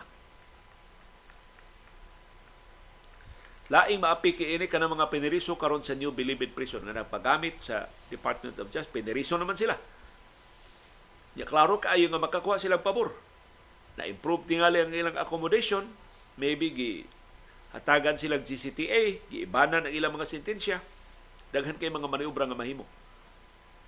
Na masaad ni Aguirre, masaad ni kanhi Presidente Rodrigo Duterte para sa mga konbiktado nga mga piniriso nga ni-testify batok ni Dilima. Ug usa sa klaro kay namakak kana si kanhi Police Officer Engelberto Durano sa Subo. Daghan kay siyang mga inconsistencies ang testimonya batok ni Dilima. Ug usa nas nakapakumbinser sa korte na tapaw ang mga ebidensya sa prosekusyon o mautong nakapiyansa. Na absolutos dilima siyang unang duha ka kasong kriminal ug sa iyang ikatulo o katapos ang kaso nakapiyansa na siya. Siyang temporaryo nga kagawasan. Hinaot mabasura na gid sa hingpit sa mosunod nga mga buwan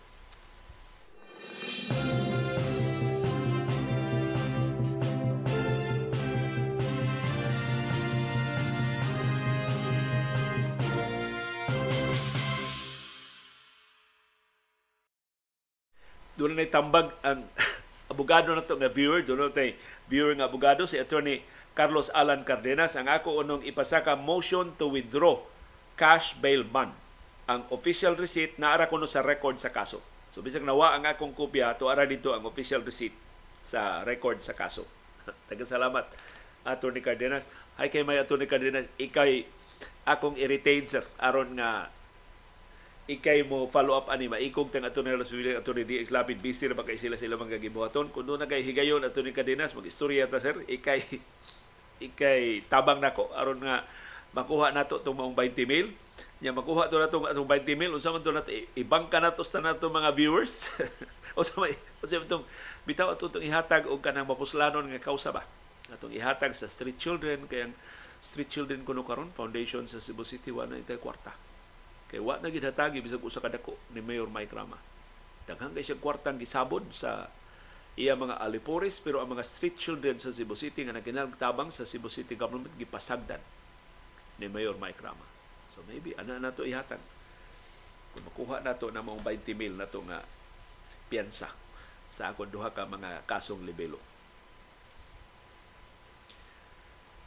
Sa latest sa Pogo, katong unom ka mga individual nga mga Chinese nationals nga nadakpan atol sa ronda sa Pogo Hub sa Pasay City nakaplagan nga mga fugitives sa China. Doon na dito sila mga kaso dito sa China. Ang Chinese Embassy mo pahibaw sa kapulisan nga ang unom ka mga Chinese nationals nga nadakpan atol sa ronda dunay warrants of arrest tungod sa mga kaso nga scams o fraud, pangilan sa China. Pero matod sa gobyerno sa Pilipinas, ang usa sa mga Chinese nationals dunay kaso nga human trafficking ug busa dili pa nila ma-turn over ngadto sa Chinese government. Lain pag yung dinakpan na pamatud-an sa kapulisan nga torture victim So usa siya sa gitorture atong torture chamber diha sud sa Pugo Hub sa Pasay City. So niingon ang Department of Justice ilang giingnan ang Chinese Embassy dili pa namo ma-turn over kining maong biktima sa torture kay magamit ang iyang testimonya sa pagpasaka o mga kaso batok sa mga tagduma sa Pogo Hub. Gironda sa kapolisan ang Pogo Hub Dias Pasay City atong Oktubre 27 human sa reports sa illegal nga mga kalihukan apil na sa sex trafficking, love scams o crypto scams. Sa pikas gabahin unom ka mga individual ang nadakpan sa kapolisan ug gipasaka na og kasong paglapas sa Anti-Trafficking in Persons Act. Gipaubos na og preliminary investigation gahapong adlaw Martes. Apil nila usa ka Pilipino kinsa mo gipasangilan nga tiglawg o mga babay diha sa aquarium sa Pogo Hub. Ug mao pay mudasig sa mga customer sa pag kontrata sa sexual services sa maong kababay. Paita. Pinoy ra sa mo ni lawg o mga Pinay sa prostitusyon diha ano Pogo Hub. Samtang na sikop koreksyon na pusasan sa kapolisan sa Bulacan ang tuto ka mga Chinese pogo workers. Wa ni pusasi. Naluwas kini mao mga pogo workers. Nya nakaplagan gipang ibdan sa ilang kuko. Aron mapugos ang ilang mga parinti pag ransom nila sa ilang ma, makalingkawas sila gikan sa kidnapping. Gi, sus, kasakit ani gikuhaan sa ilang mga kuko ang mga biktima aron mapugos ang ilang mga pamilya pagbayad sa ransom. Naluwas ang mga Chinese pogo workers atong Nobyembre 10. Nadiskubrihan sa PNP Anti-Kidnapping Group ang vice grip pliers ug ang martilyo nga gigamit sa pagtorture sa mga biktima. Doon sa nakita nga mga martilyo o mga pliers nga mo gigamit sa pag-ibot sa kuko sa mga biktima nagkadugo pa kuno in town ang pipila ka bahin sa Saub sa lugar na, hitabo, na, na himutangan sa mga biktima. Sigon sa PNP, ang kasagaran ko nung paagi ining kidnap for ransom gang sa mga Chinese kidnappers mo ang pagtorture sa ilang mga kidnap victims aron mapugos ang mga parinti sa pagbayad sa ransom. Kasagaran ko sa ransom nga pangayoon 10,000 US dollars sa cryptocurrency o cash Gawas pa ini, gipadadaan og mga litrato o mga video ang mga paryente sa ilang mga biktima nga naka naggiposasan, kitabunan ang mata, kang uban gitorture, aktual nga gitorture. In fact, doon ako na video sa aktual nga pagkuha sa kuko sa usa sa mga biktima aron maigo gyud ang emosyon, mahadlok gyud ang mga parinti og mapugos pagbayad og ransom. Matod sa kapulisan, ipakita ang aktual nga torture sa mga biktima aron mapugos og bayad ang mga paryente sa ransom. Nadakpan atol sa rescue operation ang duha ka mga Chinese kidnappers nga na og kasong kidnapping, serious illegal detention ug illegal possession of firearms. Nagkadaghan man itaw ni ang mga Chinese nationals nga nagpabadlong dinhi sa atong kaugalingong nataran. Daghang salamat ni kanhi presidente Rodrigo Duterte nga mo'y nagbilin ining hugaw sa iyang pamunuan kitang tanan karon mao'y nagsapupo.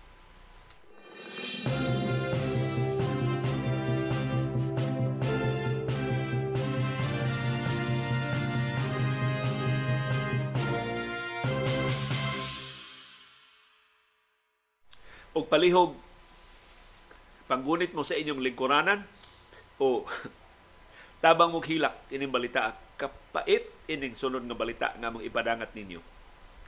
Gipatigbabaw sa Korte Suprema ang desisyon sa Sandingan Bayan atong 2012. 11 katuig ang nilabay nga nibasura sa ill-gotten wealth case batok ni anhing presidente Ferdinand Marcos Sr. Ang estate ni Marcos Sr. na maoy subject ining maong kaso girepresentahan siyang asawa nga si kani unang ginang Imelda Romualdez Marcos o siyang tuto ka anak silang Presidente Ferdinand Marcos Jr., Senador Aimee Marcos o Irene Marcos Araneta. Kining kasuha gipasaka sa Presidential Commission on Good Government ato pang 1987 o sa katuig human na palagpot human na palayas ang mga Marcos sa Malacañang ang kaso gipasaka atubangan sa Sandigan Bayan, batok ni Marcos Sr., batok ni Imelda, batok ni Lucio Tan, batok ni Don Ferry, ug sa 22 ka mga sinumbong. Kasong ill-gotten wealth ang gipasaka. Tiyaw na, 1987 pa. 36 years ago. Nga napasaka kini maong kaso. Naabdan until 2012. 11 ka tuig ang nilabay, sa ato pa, it took Sandigan Bayan 36 minus 11 25 years. Naabtag 25 katuig ang Sandigan Bayan, una na human sa paghusay sa kaso, ang resulta pag gibasura ang kaso, batok sa mga Marcos o sa ilang mga aliado. Matod sa Sandigan Bayan atong September 2012, gibasura sab ang motion for reconsideration nga gifile sa PCGG. So, ang PCGG ni apilar ngadto sa Korte Suprema. Og ang Korte Suprema doon na desisyon. Matod sa Supreme Court, ang mga ebidensya nga gipresentar sa PCGG naglakip sa tubag ni kanhi unang ginang Imelda Wallace Marcos sa kaso ingon man sa tubag ni Lucio Tan. Negosyante nga si Lucio Tan, iyang tubag sa kaso. Sa tuwa, pulos ni mga ebidensya nga gikan ni Emilda og ni Lucio Tan. Ang laing gigamit sa PCGG mao ang testimonya ni Presidente Ferdinand Marcos Jr., si Bongbong Marcos. Ni testify ining kasuhan gigamit sa sa PCGG ang iyang testimonya. Og laing gigamit sa PCGG nga nga ebidensya mao ang affidavit ni Rolando Gapon ang sinaligan sa mga Marcos atol sa ilang diktadura. Nganong gigamit man sa PCGG ang amended answer ni Emilda Marcos sa kaso. Matod sa PCGG nga sa iyang tubag sa kaso si Emilda Marcos ni pasangil nangangkon nga si Marcos dunay 60% nga beneficial ownership sa mga kompanya ni Lucio Tan Sumo so, din nga si Imelda ingon kanang mga kompanya lilusyutan 60% amo. Akong bana mo itagiya. Anang 60% sa Tanduay, 60% sa Fortune Tobacco, 60% sa uban pa mga negosyo ni Lucio Tan. So gigamit sa PCGG kining maong testimonya ni Marcos ni Imelda pagsuporta sa teorya nga si Marcos ni tago sa iyang illegal nga katigayunan. Unsay tubag sa Korte Suprema sa paggamit sa PCGG sa amended answer ni Imelda. Considering that the amended answer was never admitted as a pleading, it cannot be considered as a judicial admission. So sa sayop sa PCGG, kuha nila gi-introduce ang maong amended answer, amended answer ni Imelda. So di ko na ito maisip na judicial admission ang laing ebidensya sa PCGG. Paggamit nila sa written disclosure ni Lucio Tan, pagmatuod sa giingong arrangement tali ni Tan o ni Marcos nga si Lucio Tan mo muda sa mga mag, magsilbing dami sa mga kompanya ni Marcos. Atol sa husay, si kanhi Senador Jovito Salonga, ang kanhi chairman sa Presidential Commission on Good Government, ni testify yun. So naka-testify si Jovi Salonga ini maong kaso og ni-attest siya sa ka genuine sa dokumento ni Lucio Tan. Ingon si Salonga, nakuha na namo gikan ni Lucio Tan ang maong statement ug tinuod na unsay sulti sa Korte Suprema. Ang argumento ni Tan nga ang testimonya worthless kay ang iyang direct examination wa makompleto must be sustained. So nakalusot si Tan. Yes, testify siya pero wa man mo kompleto ang iyang direct examination. So wa kuno to'y kapuslanan. Matod sa Korte Suprema, Tan was not presented as a witness despite being the one who executed the document. So sipiat na sabni sa PCGG. Nanuwa man ipresentar si Lucio Tan. Since respondent Tan did not take the witness stand to testify on the contents of his written disclosure, the statements therein are considered hearsay and inadmissible in evidence. Mahimo ba atong ano ano mo og tubag ako tong plano akong tiwason ang desisyon sa Korte Suprema sa di pa nato tubagon. Una, nganong si Imelda Marcos wa man to ma introduce ang iyang pleading katong iyang amended answer. Timan eh, before 2012, kinsay mga presidente sa Pilipinas. Human ni Ramos, si ERAP, 1998 to 2001, 3 years. Human ni ERAP si Gloria, 2001, 2001 to 2010. Si ERAP, aliado sa mga Marcos, si Gloria, aliado sa mga Marcos. So ang PCGG nga nag-prosecute aning kasuha during those years, mga tinudlo ni ERAP o mga tinudlo ni Gloria. So nga nung introduce Manila ang pleading, ang amended answer ni Emilda, muling ko ng kaso. So ang PCGG nagsugod na og sabotahe sa kaso batok sa mga Marcos. Kang Lucio Tan, nganong wa man patestifya si Lucio Tan. Tungod itong katuigan, 1998 to 2010. Pila man na katuig? 12 years na si Erap o si Gloria mo nagtudlo sa mga prosecutors sa mga opisyal sa Presidential Commission on Good Government. So dito nahitabo ang sabotahe. Ining maong kaso. Aritas testimonya ni kanhi ni Presidente Ferdinand Marcos Jr., kanhi senador Ferdinand Marcos Jr. Ni testify siya ining kasuha. Matod ni Marcos na giingnan siya siyang amahan na pipilas mga kompanya ni Lucio Tan ila. Kung sa desisyon sa Korte Suprema, Marcos Jr. does not have personal knowledge of the alleged business arrangement or the share transfers between corporations. So, igo na to niya nadunggad. Wa siya direct or personal knowledge. So, ningon ang Korte Suprema, why value ang testimonya ni Marcos Jr. Dili mahimong gamiton batok sa ilang pamilya.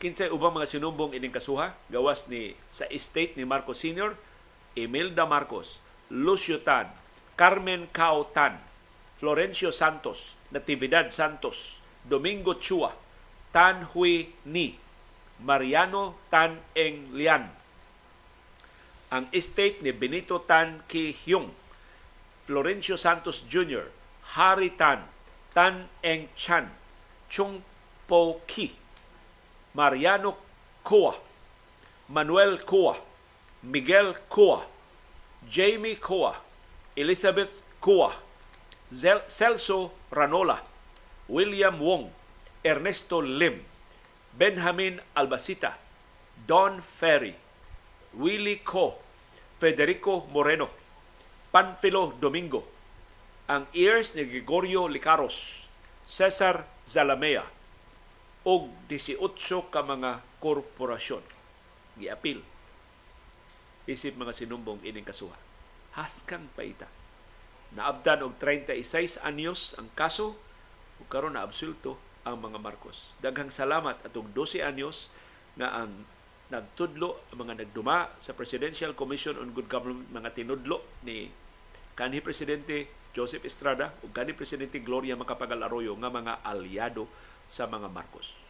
So diha sila 12-year window pagsabotahe, pagpahuyang ining kaso in town nga gitukawan, gitunan pag-ayo ni anhing Senate President kanhi PCGG Chairman Jovito Salonga.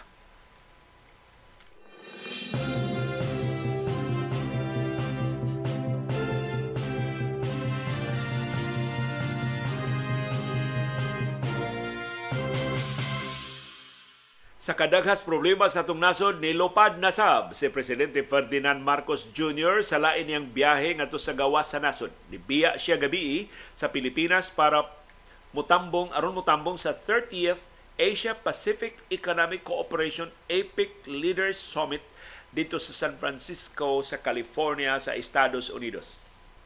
Sa departure speech sa Villamor Air Base sa Pasay City, si Presidente Ferdinand Marcos Jr. niingon, We will be engaging with the leaders of economies of the Asia-Pacific region to agree on how we can achieve food and energy security. So apil ana ang pagpalambo ko na sa itong supply sa pagkaon ni Bia o ba ni Marcos ang dako kay contingent sa mga opisyal sa gobyerno sa Pilipinas naglakip sa mga kongresista ug mga senador, mga business executives, mga tycoons na iya mga aliado. Kadako na sa gasto ining bahiya. Mao ni ikatulo nga biyahe ni Presidente Ferdinand Marcos Jr. sa Estados Unidos sukad siya nahimong presidente. Una niyang biyahe katong nitambong siya sa United Nations General Assembly sa New York Ikaduha niyang biyahe kadtong iyang state visit dito sa Estados Unidos, dito siya sa White House o karon ikatulo adto siya sa San Francisco sa California. Nya gikan San Francisco di paganahan mo pauli si presidente Marcos murag wa gid dinali ang problema nga nagkinahanglan sa iyang dinaliang atensyon dinhi sa Pilipinas mulupad siya padung sa Honolulu sa Hawaii. Ug mato ni Marcos iyang gituyo nga ato siya California ug sa Hawaii kay naa diha ang labing dagko nga Filipino communities. Ang Estados Unidos mo'y pinuyanan sa gimanabanang 4.2 million ka mga Filipinos. Daghana no, no ng mga Pilipino na ana manimuyo, na ana man trabaho sa Estados Unidos. Dulan katunga anang 4.2 million Filipino sa Estados Unidos naa sa California o sa Hawaii. Kung niingon si Marcos, importante gyud nga mo appeal ta ining APEC Summit kay ang Asia Pacific maoy nahimutangan sa 38% sa world population sa global population. Maoy nahimutangan sa 48% sa negosyo sa tibok kalibutan. Ug maoy giganan sa 62% sa gross domestic product. Sa kinatibuk ang produksyon sa kalibutan, 62% niya sa ato sa Asia o sa Pasifiko. Na manghinaot na doon klarong accounting, doon klarong mahimo, kining mong biyahe ni Presidente Ferdinand Marcos Jr. Wata mo ingon ato lang kapuso na presidente, di na lang mo biyahe, pero hinaot ba nga himuong mapuslanon ang maong mga biyahe. Ya minusan ang wa kinahanglan nga mga kuyog baboy. Kana yung mga essential members of the delegation ang ikuyog sa presidente. Basta ang bugtong presidente nga nakapakugang sa tibuok kalibutan tungod sa kagamay siyang delegasyon si Ninoy Aquino. Si aning presidente Ninoy Aquino? Correction, Noynoy Aquino. So sa, sa mga uyang mga biyahe, wa katu ang ubang mga heads of state ang delegasyon ni Noynoy murag siyam ra. Wa kabot na po ang iyang delegasyon. First time to, na doon head of state nga less than 10 ang mga sakop siyang delegasyon kadto ra yung mga importante na mga personnel mo ang gipakuyog sa iyang biyahe. Pero si Marcos way ikugay ang iyang delegasyon. Ang iyang logic, oh, naan naman kita usa ka aeroplano, puno na lang nato ang aeroplano. Paita. Sa way pagsapayan, pilay mapildis buhi sa katawang Pilipino wala ba siya ikapakita nga for, foreign direct investments na maoy ebidensya unta sa kalampusan mo'y barometro unsa kamalampuson ang iyang mga biyahe sa ubang kanasuran pagkumbinser sa langyaw mga negosyante pagbubo sila puhunan din sa Pilipinas.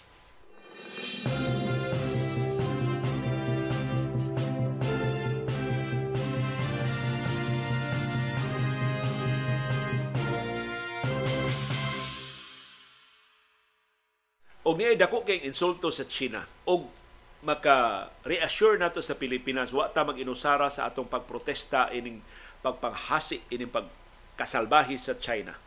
Ang Thailand nagsalig sa turismo sa China. Daghan kay mga turista sa mainland China nga mo sa Thailand. That was before the pandemic. Of course, pag pandemya, nanira ang China, waay gipalarga, waay gipaso dito sa China, nagmingaw ang turismo sa Thailand. Pag abli na sa pandemya, nag-expect ang Thailand nga mobalik ang mga turista sa China. Wa man mamalik. Doon ay namalik pipilara ang nibalik. Unya, nasamutan pa yun kay karong bag-o, doon ay violente nga insidente diha sa Thailand nga namatyan o mga turista gikan sa mainland China.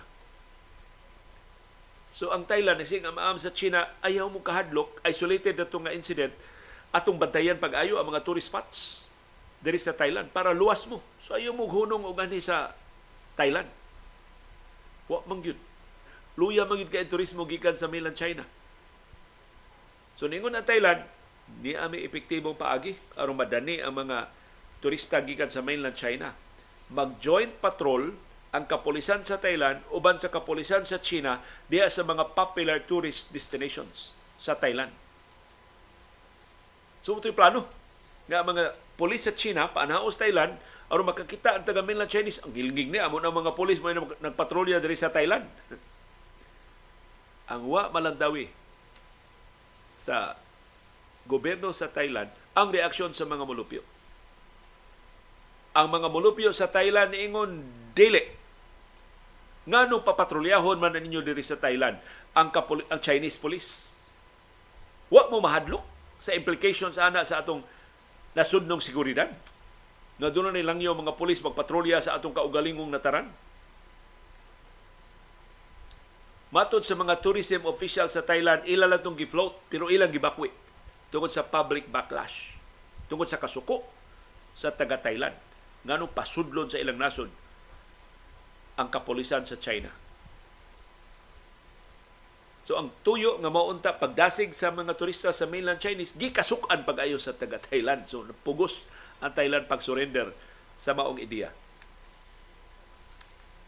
Sus grabiha sukua sa taga Thailand. Online ug offline gisaway pag-ayo ang gobyerno sa Thailand. Mao napugo sila sa pagbakwi, pag-surrender sa maong plano. Ang kapulisan mismo sa Thailand ni supa sa maong ideya. Insulto kuno to nila kundi kung pasudlo na ang taga China aron pag-secure sa mga tourist destinations. Atong 2019, ang mga turista sa Thailand niabot og 39.9 million lupig kay tas Pilipinas. Pila ra itong turista sa Pilipinas? Warta ka about 5 million ang langyaw nga mga turista. Thailand oh, 39.9 million ang ilang turista in 2019 before the pandemic. Ang 11 million mainland Chinese. Super tinako ah. Sa almost one-third sa tanang langyaw mga turista sa Thailand gikan sa mainland China. Pero tungod sa pandemya, nawa ang mga turista sa mainland China o pagpangabli na pagbalik human sa pandemya, gamay ra kaayo ang mga turista nga nabalik. Bisan pa kung gi-wave na ang tanang mga COVID-19 protocols dito sa Thailand aron madasig ang taga mainland China sa pag-ato. Wa pa yun. Nya, doon pa'y krimen nga nahitabo. Mao ni nga mag-joint patrol na lang unta. So kini dako na kini gibintaha nga di lang ang mga Pilipinon ang nisukol sa China. Na dili tinuod na mga Pilipino bagtok og utok ngano nangahas sa pagsukol sa China. Hastan taga Thailand ni sa likway sa paghangop unta sa gobyerno sa Thailand sa intrusion sa ilang national territory sa pagpakawaw sa ilang nasudnong soberenya o sa pagbutang sa risgo sa ilang nasudnong seguridad.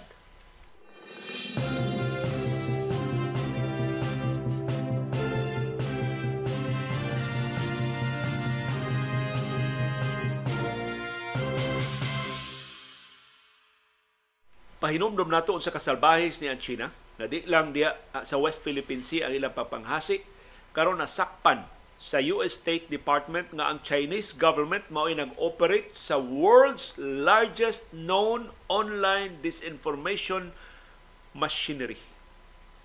Sus, grabiha in nakaplagan sa Estados Unidos. Perting dakua sa makinarya sa China pagpangilan. Sa tibuok kalibutan sila mo kinadak-an og online disinformation operation. Gigamit ni pagpanghasi di lang sa taga Estados Unidos, di lang sa mga politiko, di lang sa mga negosyante sa Estados Unidos, kundi sa mga mulupyo, sa mga politiko, sa mga negosyante sa Pilipinas ug sa ubang kanasuran sa kalibutan. Matod sa US State Department nga mga taktika nga gigamit sa China kabahin sa multi-bilyones dolyares nga paningkamot. Sus. Kaku ang gasto sa China gibubo aron sa pag-influensya sa world information environment ug pagpahilom sa mga kaatbang sa People's Republic of China. Ug kini mao ang kampanya mas gipalapdan pa sa administrasyon ni Presidente Xi Jinping. Karon ra mang adlaw, gitakda magtagbo silang Presidente Xi Jinping sa China o si US President Joe Biden dito sa San Francisco, sa California, atol sa pagsugod sa APEC Summit. Usa ni tukion ni Biden o ni Presidente Xi Jinping, ayaw mig ilara. Nasakpan na namo ng inyong disinformation machinery. Ang mga biktima ining disinformation campaign sa China sa tibuok kalibutan maap, maapil ining pakauaw sa mga sa social media. So kana mga pakauaw nga inyong mahiguman sa social media, posibleng kabahin na, na sa mga trolls sa China. Kabahin na na silang disinformation campaign. Mga social media posts nga motawag sa mga nanaway sa China nga mga traitors, mga traidor, dogs, mga iro, mga racist, ug uban pa mga balikas. Nasamtang ang Facebook, ang Google, ang uban pa nga mga social media platforms si shutdown sa kalibuan ka mga accounts nga nag-target sa ilang mga biktima. Pero mas daghan pa ang bag-o mga accounts nga manguhong every day. Gitawag ni nga spamouflages or dragon breeds. Kalibuan ka mga bag-ong mga accounts ang mutumaw kada adlaw sa tanan nga mga social media network aron pagharas sa mga mangahas og saway sa China. Na nangahas pagsaway sa Chinese Communist Party o sa administrasyon ni Presidente Xi Jinping. Yung kasagarang linya ining ilang propaganda mao ang pagpakauaw sa mga politiko, sa mga government officials, sa mga negosyante o sa ordinaryo nga mga mulupyo. Lain nilang modus mao ang pag hijack sa mga online conversations sa tibuok kalibutan nga manaway sa China. So kung doon mga komentaryo batok sa China, musalot sila aron malawgaw ang diskusyon Kining network sa China sa disinformation na diskubrihan sa Estados Unidos kapin upat ka tuig na ang nilabay. Pero karon kunong niagi nga mga buwan, ang mga federal prosecutors na alarma sa kadaghana ini maong papangasi, ini maong propaganda. Hasta ang meta nga mo iya sa Facebook niingon karong bag-o sila naka subay nagikan sa Chinese police kapulisan sa China mo nagpasiubra, nagpasiugda ini maong mga online harassments, online intimidation nga gihimo. Matod sa Meta, naka-take down sila og cluster of of nearly 8,000 accounts nga gi-attribute ining grupo sa Chinese police sa second quarter sa 2023. Ang Google nga mo iya sa YouTube Nitug-an sab naka-shutdown sila og kapin 100,000 ka mga associated accounts sa nangaging katuigan. Samtang ang X nga mga nakaroy bagungan sa Twitter naka-block og hundreds of thousands sa China state-backed or state-linked accounts.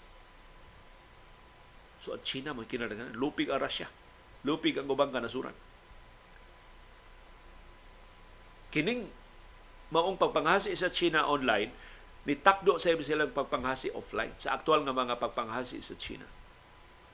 Pananglitan, kantong ilang duha ka Chinese operatives nga gipasang ilang nagduma og undeclared police station dito sa New York City. Di mo na China doon na police station dito sa New York. Nasakpan. Karon lang bago. Sa niaging tuig, gipasakaan og kaso ang usa ka mulupyo sa China dito sa Estados Unidos nga nanaway sa People's Republic of China. And of course, kining ilang papanghasi diya sa West Philippine Sea. So gawa sa online harassment dunay offline. Dunay pagpanghasi gyud sa tinuod nga kinabuhi nga gihimo at China. Kini kabahin ni sa kalibutanong kampanya sa China paghilo sa panghuna-huna sa katawhan, pag-influensya sa kasayuran o pagtabon sa krimen, sa kahiwian, sa mga iskandalo sa People's Republic of China.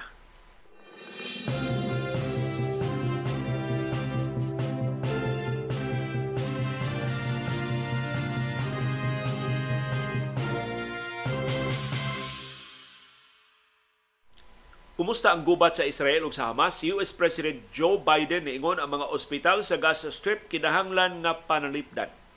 Kay ang mga tangke sa Israel nilibot na sa labing dagko nga mga ospital dito sa Gaza, labi na sa Al-Shifa Hospital na may main medical center sa siyudad sa Gaza. Siyang labing unang komentaryo sukad sa pagkamatay sa mga pasyente sa mga ospital kay gibombardiyohan sa Israel, nawad-an na og supply sa kuryente, niingon si Biden, hospitals must be protected. My hope and expectation, sigo ni Biden, is that there will be less intrusive action relative to hospitals and we remain in contact with the Israelis. Nagsigon no silang auhag ni Israeli Prime Minister Benjamin Netanyahu nga undangin na ang bombardiyo sa mga ospital. Matod ni Biden, doon na sa mga paningkamot sa pagpalingkawas sa mga bihag sa Hamas uban sa tabang sa Qatari government. Malaumon siya nga masulbad na ni sa dili madugay. Pero pipila lang ka oras human sa pamahayag ni Biden nga palalitan ang mga ospital, ang White House sa Estados Unidos ni konfirmar na ang Hamas dunay command center ubos sa Al-Shifa Hospital diya sa Gaza. Morning, ma-justify ko no sigon sa White House nga gibombardiyohan sa Israel ang Al-Shifa Hospital. Mato sa White House, dunay mga armas nga gitipigan ang Hamas diha sa ubos sa Al-Shifa Hospital. Ug andam sila mutubag sa Israeli military operation batok anang maong ospital. So gi-justify in effect sa Estados Unidos nga targeto legitimate legitimate targets ang mga ospital kay gihimo nga headquarters sa Hamas. Dili ang ospital mismo kundi sa ilawom sa ospital. Na mga tunnel system sa ilawom sa mga ospital. Kamaro ini taga Hamas kung tinuod na. Nya kaluoy sa mga sibilyan nga naangin. Pero wala laing paagi. Pag bombardiyo ang mga Hamas des ilawom patyon gyud ang mga sibilyan diya sa ibabaw Kapila naman ito pagpabakwit sa mga pasyente. Ang Israel mismo, ni gamit silang facility pagpabakwit sa mga pasyente. Sa proseso nga dili mamiligro ang mga pasyente, dili maibot gikan sa ilang mga makina na nagsuporta sa ilang mga kinabuhi. Nagpreserbar sa ilang kahimsog. Pero sa pikas nga bahin ni ay positibo nga kalambuan sa nagpadayon nga paningkamot, pagpalingkawas sa mga hostages sa Hamas, ang Israel ug ang Hamas hapit na magkauyon sa pagpalingkawas sa gidagit nga mga Israeli women and children. Bugti dungan sa pagpalingkawasab sa Palestinian women and children sa mga prisuhan sa Israel. So mo na sabot-sabot karon ang mga babae o ang mga bata nga bihag sa Hamas pagawason, palingkawason, dungan sa pagpagawasab sa prisuhan sa Israel sa mga Palestinian women and children. Ang kauyonan posibleng mapahibaw sa mosunod nga mga adlaw ang mga detalye na lang karon mao'y giplantsa tali sa Israel o sa Hamas. Of course, nas tunga-tunga ini mao sabot-sabot ang Qatar. Manghinauta nga madayon ug mapatuman kini maong kauyonan pagpalinggawas initially sa mga babae o mga bata nga mga bihag sa Hamas o mga babae o mga bata na pineriso sa Israel.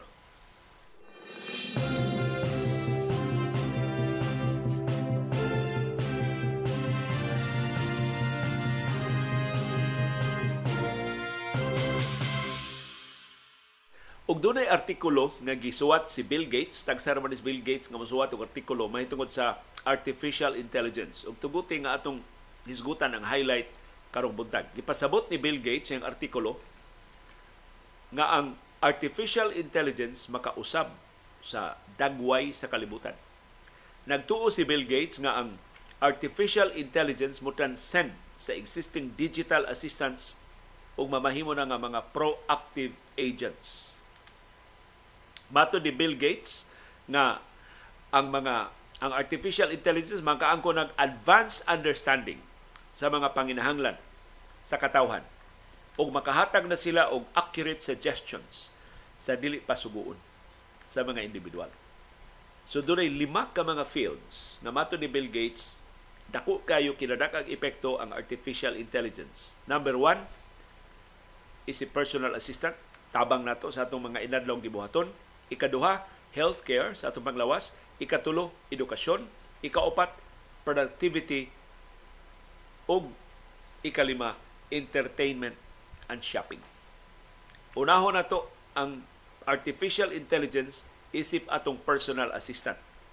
Mato ni Bill Gates, ang artificial intelligence systems mamahimong mas maayo kaysa karaan nga mga personal assistant nato. Makahimo na ta sa pakigsulti sa artificial intelligence. Mutubag na sila nga murag tao. Mas personalized na ang artificial intelligence. Unya, dili na lang ang yano nga mga gibuhaton sama sa pagsuwat ug suwat ang ilang mahimo. Mato ni Bill Gates, kung hatagan nimo og permiso ang artificial assistance, makahatag nimo sa tanan nimong gikinahanglan. Labi na sa mga butang, bisag di nimo isulti nga mahibaw-an sa artificial intelligence tungod sa imong pattern of behavior nga posible nga imong gikinahanglan. Pananglitan, gusto ka nga mo biyahe. Ang artificial intelligence mo ila sa mga hotels nga imong ganahan. Mo ila sa mga lugar nga gusto nimong suruyan. ug mo rekomendar og budget nga maabot sa imong panudlanan. Ang artificial intelligence mo rekomendar sab sa mga buwan nga ganahan ka nga mo biyahe tungod sa imong patterns sa mga biyahe sa nangaging katuigan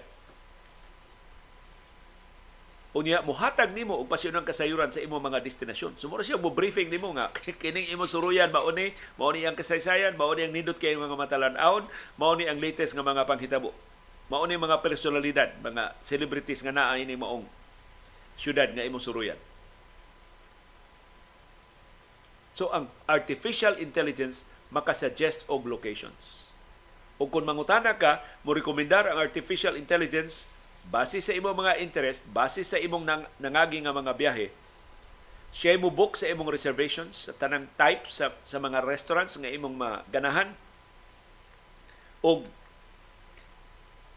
maunay mo arrange sa imong mga sa travel agent kung gusto na ka mo biyahe or kanusa ka nga mo biyahe. Ang Google naguna na sa Microsoft ini. Ang Google do na nay gitawag nga Tailwind project nga mutugot sa mga tao pag-create og proprietary AI assistants. So ang artificial intelligence mahimo nimong i-personalize. Na ikaw ray makasugo. Unya mo ang artificial intelligence makahibaw sa tanan nimong gusto para maka-anticipate siya sa imong mga panginahanglan. Ikaduha, healthcare. Unsaon mas artificial intelligence pagtabang atong kahimsog, atong panglawas. Mato ni Bill Gates, ang artificial intelligence systems mugiya sa mga tao bisag why medical experience sa pag-perform sa essential nga mga first aids effectively. For example, mahimong mutabang ang artificial intelligence sa pag-perform og basic triads ug mao mo rekomendar na kinahanglan baka og dugang treatment. Nagtuo si Bill Gates nga ang artificial intelligence mahimong importante nga kahimanan sa mga doktor So di ni siya mupuli sa mga doktor pero makatabang sa mga doktor. Ang Google doon na nasabi ni. Nag-develop sila og medical chatbot uban sa non-profit na Mayo Clinic. So, competition eh, mag-ambasay ang mga artificial intelligence. So, ang chatbot unya sa Google mas kasaligan kay ang mga doktor ang wealth of knowledge sa Mayo Clinic mao basihan sa iyang mga tubag, sa iyang mga giya. Ikatulo, edukasyon. Mato ni Bill Gates, ang artificial intelligence mo tabang, dili mo puli sa mga magtutudlo. mahimong personalized ang tabang sa artificial intelligence ngadto sa mga estudyante ug mo palingkawas sa mga magtutudlo sa paperwork aron nga maka tutok sila sa mas importante nga aspeto sa pagtudlo sa mga bata. Ang mas maayo pa gyud nga kaayuhan mahatag sa artificial intelligence mato ni Bill Gates mao nga mulambo pa gyud ang iyang kontribusyon pagpalambo sa edukasyon.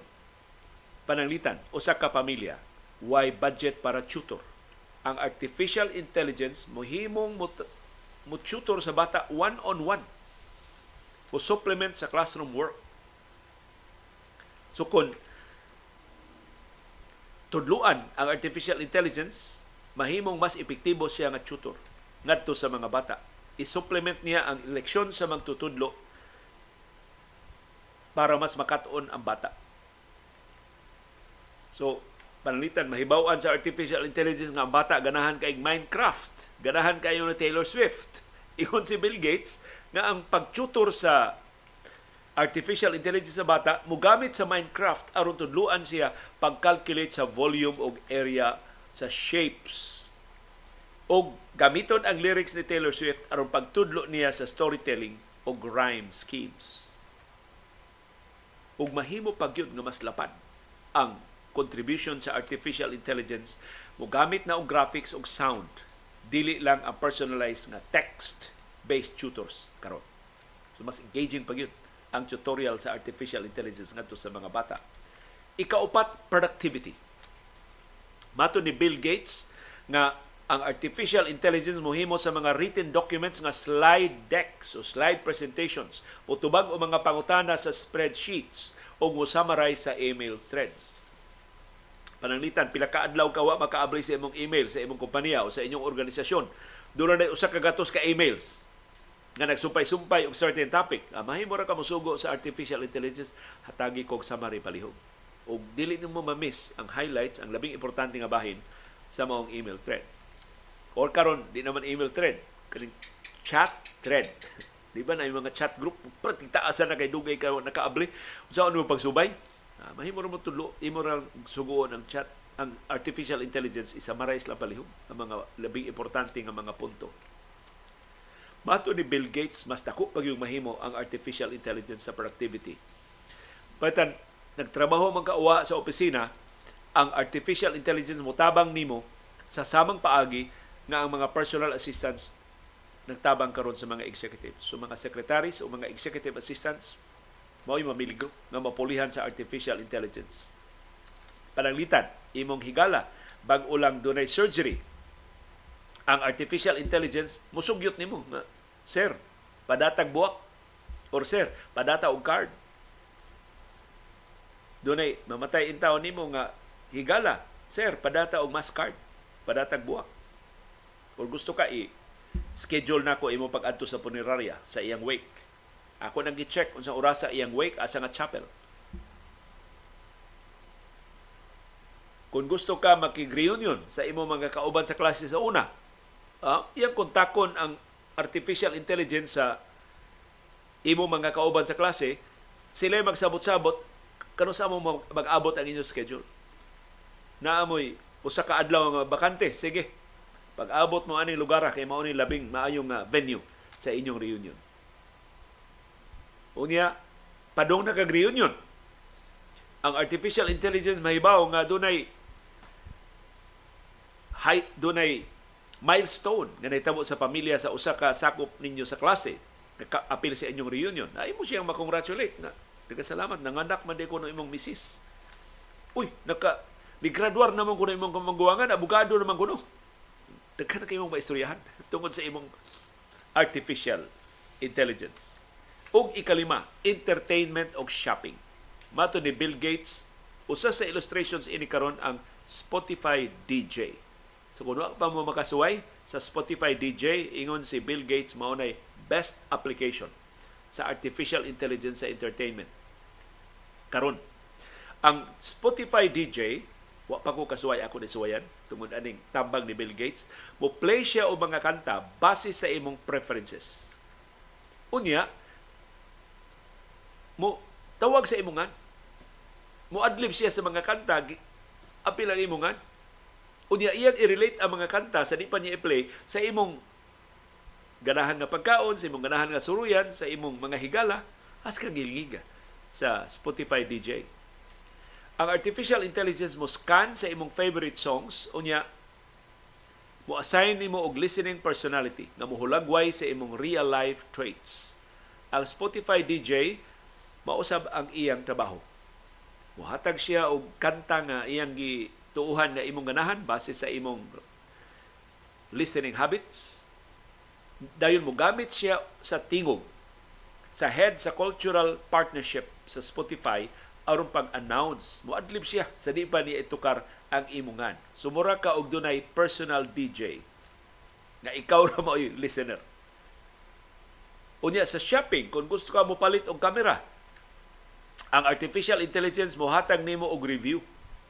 Unsa nang unsay labing maayong kamera nga imong mapalit, unsay labing barato nga kamera nga labing maayo sa imong panginahanglan. I-summarize ang review, nya mohimo siyang rekomendasyon. Unya kung ganahan ka, siya na mo order sa imong kamera Nya, ganahan ka mo tan-og pelikula. Amo hatag siya review sa pelikula. Unya asa nimo makita ang pelikula? Naka-subscribe ba ka sa streaming service or gusto ba ka mo tan-aw gid sini? Siya mo book sa imong ticket sa sinian sa SM o sa Ayala o sa uban mga mga lugar. Sumato ni Bill Gates, wa pa ta kakita sa kinatibuk-an nga katakos sa artificial intelligence sa kadako sa kalapdon sa iyang tabang nato pero doon na nata makalili na ta og pipila ka mga aspeto sa umaabot sa artificial intelligence. Daghan ang na pila ni katuig ang artificial intelligence nga maka ma-realize ang iyang potentials usually 10 years. 5 to 10 years. So magpaabot og lima nga to sa napo katuig una mahingpit kining teknolohiya sa artificial intelligence paghimo sa atong kinabuhi nga masayon o mas produktibo.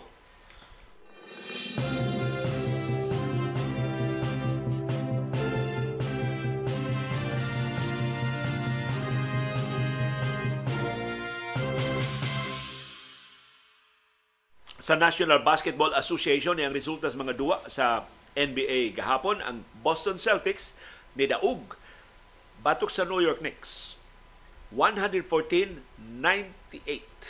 Si Jason Tatum ay top scorer sa Celtics, doon siya 35 points. Si Kristaps Porzingis doon ay 21 points. Samtang si Jalen Bronson may nangusa na building ng Knicks with 26 points. Si Julius Randle doon ay 25 points. Ang Celtics ni improve ngadto sa wow na kadaog batok sa duha ka pildi na siya ikaduha nga luna sa Eastern Conference. Nagsunod siya sa Philadelphia 76ers nga dunay wow kadaog ug usa pa lang ka pildi. Murag nilig-on man ng Sixers nga wa na si James Harden nila. Sa laing duwa gahapon, ang Toronto Raptors idaog batok sa Washington Wizards 111-107 gipapa sa Raptors ang 23 puntos nila nga lubong sa second half og si Pascal Siakam ang nangu silang kadaugan with 39 points. Si Kyle Kuzma mo nangusa na building nga Wizards with 34 points. Samtang Milwaukee Bucks ni daog batok sa Chicago Bulls 118-109. 35 points ang nahimo ni Yanis Antetokounmpo. Pero ang bad news para sa Bucks, ang ilang power forward nga si Jay Crowder di makaduwa sa musunod nga duha ka buwan tungod sa iyang injury sa iyang groin injury. Samtang Sacramento Kings ni naubat sa Cleveland Cavaliers 132-120. Og na schedule sa mga duwa sa National Basketball Association alas 8 karong butag nagsugod na ang pagpanung sa Atlanta Hawks sa Detroit Pistons alas 8 sa karumbutag nanung ang Indiana Pacers sa Philadelphia 76ers alas 8 karumbutag Miami Heat nanung sa Charlotte Hornets alas 8:30 karumbutag Orlando Magic nanung sa Brooklyn Nets alas 8:30 karumbutag San Antonio Spurs panguluhan ni Victor Wembanyama nanung sa batanon sa mga magdudua sa Oklahoma City Thunder Alas 9 karong buntag, ang Dallas Mavericks panguluhan ni Kyrie Irving ug ni Luka Doncic manung sa New Orleans Pelicans. Alas 10 karong buntag, Portland Trail Blazers manung sa Utah Jazz. Alas 11 karong buntag, Los Angeles Clippers ilang turno ang pagpanung sa defending champion sa NBA Denver Nuggets. Og alas 11 karong buntag, Minnesota Timberwolves manung sa Golden State Warriors. Ang bad news sa mga fans sa Warriors, dili makaduwa si Stephen Curry tungod sa iyang right ni soreness. O alas 11.30 karong butag ang Memphis Grizzlies manung sa Los Angeles Lakers.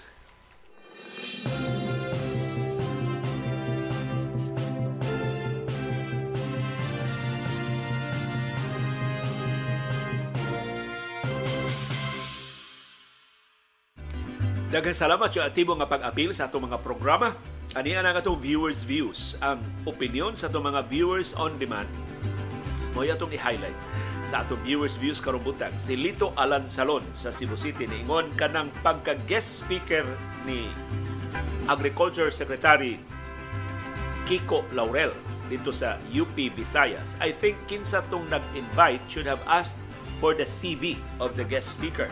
And I'm sure the camp of Laurel submitted such CV that graduate gyud siya. In a way, parihas ra gyud sila ni BBM na makak sa kurso nga wa nila makuha, wa nila ma-graduaran. Si Julian Lim, naingon ang imong kinuykuyan kagahapon is buntag, kadto man din ang kongresista nga branded o imported ang mga outfit of the day. Anyway, leaving one's party and transferring to the party to the one in power of the one in power is normal in for our politicians. Expect an exodus in the coming months. Tinuod yun na, Mr. Lim, na daghan kaayo mga balimbing atong mahibawan sa musulod ng mga buwan. Si Rosalina tiniingon, wag ayo ng Maharlika Investment Fund In the end, si Marcos ug ang iyang kronis ragihapon ang mabulahan ana. Katong UCPB, once rami nakadawat og cash dividend, liwat gina si BBM sa iyang amahan.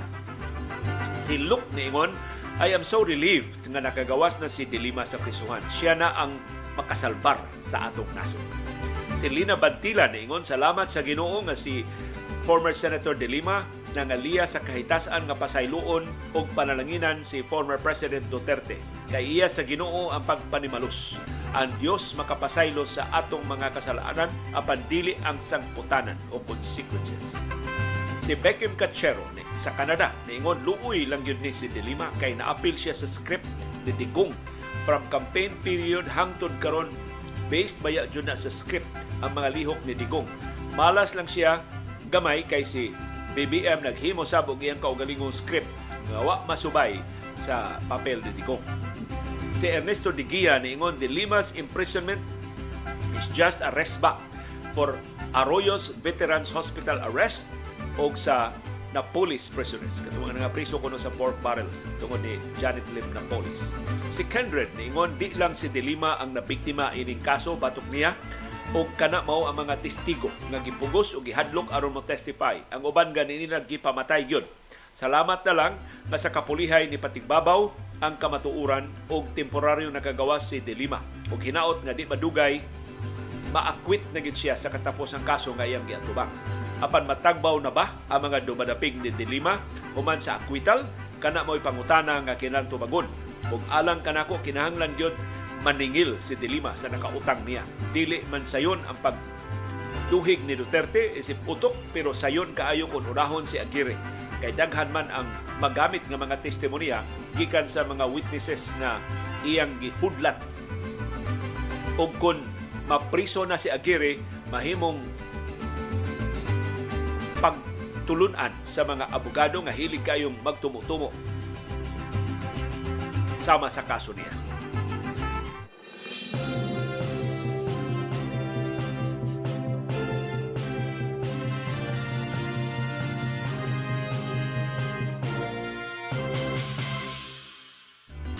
Viewers Views Part 2 ang inyong reaksyon sa atong panahom dayong kilom-kilom kag uh, hapon naghisgutan ni Lito Osmeña o ni Tami Osmeña. Ang agaw nga ni pambangon sa Subo human sa lapad na tong kadaot sa Bagyong Ruping in 1990. Si Leonora Hilig niingon mao ang idol kaayo sa akong papa Pabling ang mga Osmeña sa Cebu. Gamay pa ko adtong panahona bisan mo adtos daruhan akong papa magsige siya takin siyang radyo nga puno sa nakakonek nga battery truck kay maayo jud ay ni pamilya uban adto nila si Inday Nita si Nils Golchano ingon basta dili kawatan ang usa ka government official daghan yung ma-accomplish for the betterment of the country. We are lucky when Typhoon Ruping struck because our go- governor and mayor were the Osmenias. We truly need leaders like them in these trying times. Proud kaayo ta being a Cebuano sa time nilang governor o mayor Osmeña. Nisikat ang Cebu, Cebu si Jojo Alcalen niingon maong maayong tao jud to si Governor Lito. Kay dihang naatol nga ako'y nagda sa machine shop sa Cebu Shipyard. Unya gi dry dock ang iyang yate. Nasuroy siya sa among shop. Ug naatol to nga dunay reklamo ang akong mga sakop nga wa pa moabot ang ilang mga loan sa SSS sa akong gipahibaw si Governor Lito sa problema ingon siya akong suyag tawag ang SSS dito siya sa akong office ni tawag Nagistorya sila sa manager sa SSS. Sus, wa ray usa ka semana nigawas ang mga cheque sa mga loan sa ako mga sakop sa SSS. Si Nem sa Seda, niingon, nakahinumdum ko after the damage caused by Typhoon Ruping through the excellent leadership of Mayor Tami and Governor Lito, Cebu became number one all over the Philippines. Nalupigan ang Makati. Nakabangon ang Cebu og nisutoy pagtaas. Di ko ka-remember sa exact date pero di jud ko malimot anak kay gipakita mi sa among teacher sa newspaper nga number one city in the Philippines ang Cebu City. Proud Cebuano ko. Ingon sa akong murag names ang pasabot nimo katong 1996 katong gibasa nga listahan atong 1996 sa Asia Week survey to nga kitay number 8 sa tibok Asia, kitay number 1 sa tibok Pilipinas. And I think mao tong higayuna ang slogan ni Mayor Tami Osmeña, second to none ang Cebu City. Matod sa ninem, singon, ingon akong Chinese agent, maodi ko nung paspas ang turnover sa Ayala Mall kay dili maayo ang ilang feng shui. Ang positioning sa mga outlets ug asa nag-atubang ang mall dili maayo. Tinuod na kay di man mutuo ang mga Ayala ug feng shui. While ang SM nganong successful kaayo tungod sakto kaayo ang feng shui maong grabe ang suod sa kwarta ug lesser ang turnover sa mga outlets. Names dili sa na scientific ng imo uh, sulti kay ang SM Consolacion, SM ni. Perting Mingawa. SM Seaside City, Perting Mingawa. Wali ko lang weekend. Ang Ayala karon nakabawi naman dili man dili pareha kapuno sa SM ang Ayala kay ang disenyo sa, sa Ayala mo namang mas high end ang iya mga shops kaysa kaysa SM. Unya ang Ayala ni naka-expand man sa ilang kuan diri sa IT Park sa Aligre mga ni hinuon ng Central Block sa Ayala. So kuan abilidad ni sa mga negosyante usaon nila uh, kay kun ang feng shui nila sa basihan sa kalampusan o kapakyasan kini undang mga eksperto sa feng shui mo labing bilyonaryo na trilyonaryo na unda ni sila. Si Archie Cab, naingon, proud to be one of the staff of the Osmenias. I work with Governor Lito Osmeña and Sani Osmeña during their campaign activities being one of the members of the survey team to determine what municipality nga hinay sila or kusong. Ug kang tami isip member sa CSU diha sa mayor's office. Diha mi nagbase sa lahog sa bahay ni Lito sa una si Francis Ingalls niingon tinuod na ang akong nadungog. Tinuod ba akong nadungog nga si Lito Osmeña po daw ang nagpalambo anang MEPSA. Kay ganahan jud siya og tax free nga government. Na Francis ang akong nahibaw-an kanang MEPS nagsugod na sa pa si Lito Osmeña. Ang nakapalapad yun sa MEPS dili si Lito Osmeña kadto si Laila de Lima Parihag nga ni Laila de Lima karon pero ang iyang spelling sa Laila L-A-I-L-A. Tiya to siya ni Laila de Lima. Actually, ang pronunciation ng taan kang kani Senador de Lima, Leila. Pero pag interview na ko niya siya, you pronounce that as Laila. So Laila yun ang iyang pronunciation pero spelling Leila. Pero iyan ni Tia, si Laila de Lima, hatod karon na pa manggani pero na, retirado na, pero siya nakapalapad pag-ayo ining Mactan Export Processing Zone ug sa ubang mga processing export zones sa ubang bahin sa Pilipinas. In fact, sa kasaysayan sa Mactan Economic Processing Zone o MEPS, nagsugod ni 1986. Doon ay duha ka MEPS zones din sa Subo, ang MEPS 1 ug ang MEPS 2 nga pulos na imutang sa siyudad sa Lapu-Lapu. Kining duha ka export processing zones Doon na nakaroon kalibuan ka mga trabahante. Kining MEPS 1, 120 hectares nga industrial zone, nagsugod pag-operate in 1986. So pagkawa gyud sa mga Marcos. Pagsugod aning operate, wow ra ka establishment ang naglihok. Pero pagligid sa katuigan, samtang nagsigi og tubo ang ekonomiya sa siyudad sa Lapu-Lapu, nagkadaghan ang mga kompanya nag-operate sa Mactan Export Processing Zone. Karon doon na kapin gatos ka mga kompanya. Usa sa mga produkto o pipilas mga produkto sa MEPS 1 mao ang semiconductors, mga relo, fashion accessories, jewelries o daghan pa. Kining mao mga produkto gi-export ngadto sa nagkalilaing kanasuran sa kalibutan sama sa Japan o sa Estados Unidos. Ang MEPS 2 naa sa basak sa siyudad sa Lapu-Lapu. Mas gamay ni siya kaysa MEPS 1. Doon ay 63 hectares ang iyang gilapdon. Doon na siya mga 50 ka locators karon. Ang MEPS 2 gi-manage tungod sa uban sa partnership sa Abuitis Land Incorporated o sa Mactan Cebu International Airport Authority o sa Philippine Economic Zone Authority. So, si Lito Osmeña doon ay iyang kaugalingong export zone. Pero pag matuod nga di sa to perfect si Lito Osmeña, ang iyang export zone na Pulilyaso. Kanang export zone diya sa siyudad sa Naga, kang Lito Osmeña na mingaw na sa iyang panahon, wag gid makalocate kay ang location sa Macta, sa export zone importante. Sapi kayo ang Mactan Export Zone kay duol kay sa airport, duol kay sa Pantalan. Ang Naga perting layo sa airport, perting layo sa Pantalan. So kamay na kayo ang mga locators dito niya. Diha na ta locator nga na interest atong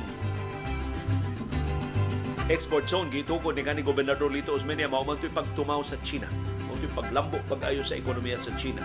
Ug ang China na himong best location sa mga manufacturing firms. So wato madayon ang mga locators dito sa Naga mo itong nagmingaw ang Naga. Pero karon mo nung bag-o mura og doon na siya nagtikaw-tikaw diya sa Naga, labi na kay kung madayon ang pagtukod ng mga pantalan diya sa Habagatang Subo.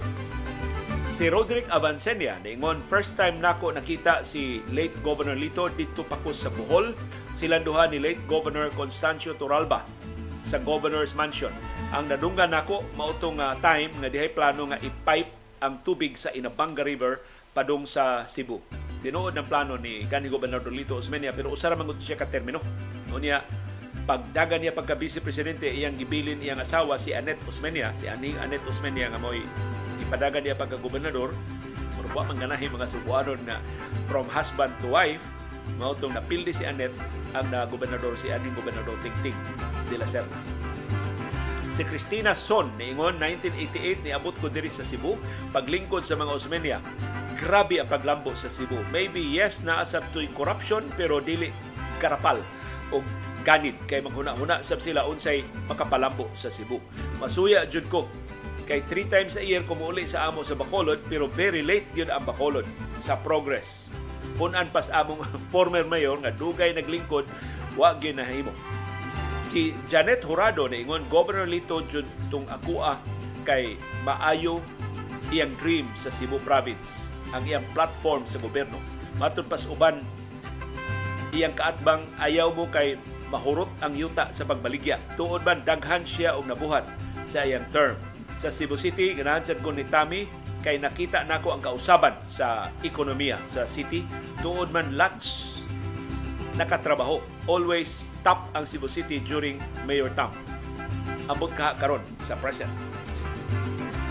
sing, sing, Singapore like that. Sige lang baha. Layo na kay Cebu City's ranking karon. Leave the Philippines as Canada ni ingon daghang salamat for sharing the stories about the inspiring leadership sa manag-agaw nga Osmeña nga silang Lito og si Tami tinuod jud ang giingon sa leadership guru nga si John Maxwell na everything rises and fall on leadership. So kung maayo ang leader, maayo jud ang resulta. Ug ang opposite is true pod. Kung banga ang leader, palpak jud ang tanang mugawas nga resulta. Dili na ta mulayo og example ang liderato sa atong presidente o vice presidente kay wa may ayo nagkabikos-bikos na ang atong Pilipinas. Lahi na lahi ra sa liderato ni VP Sara karon imbis mangayo og tabang sa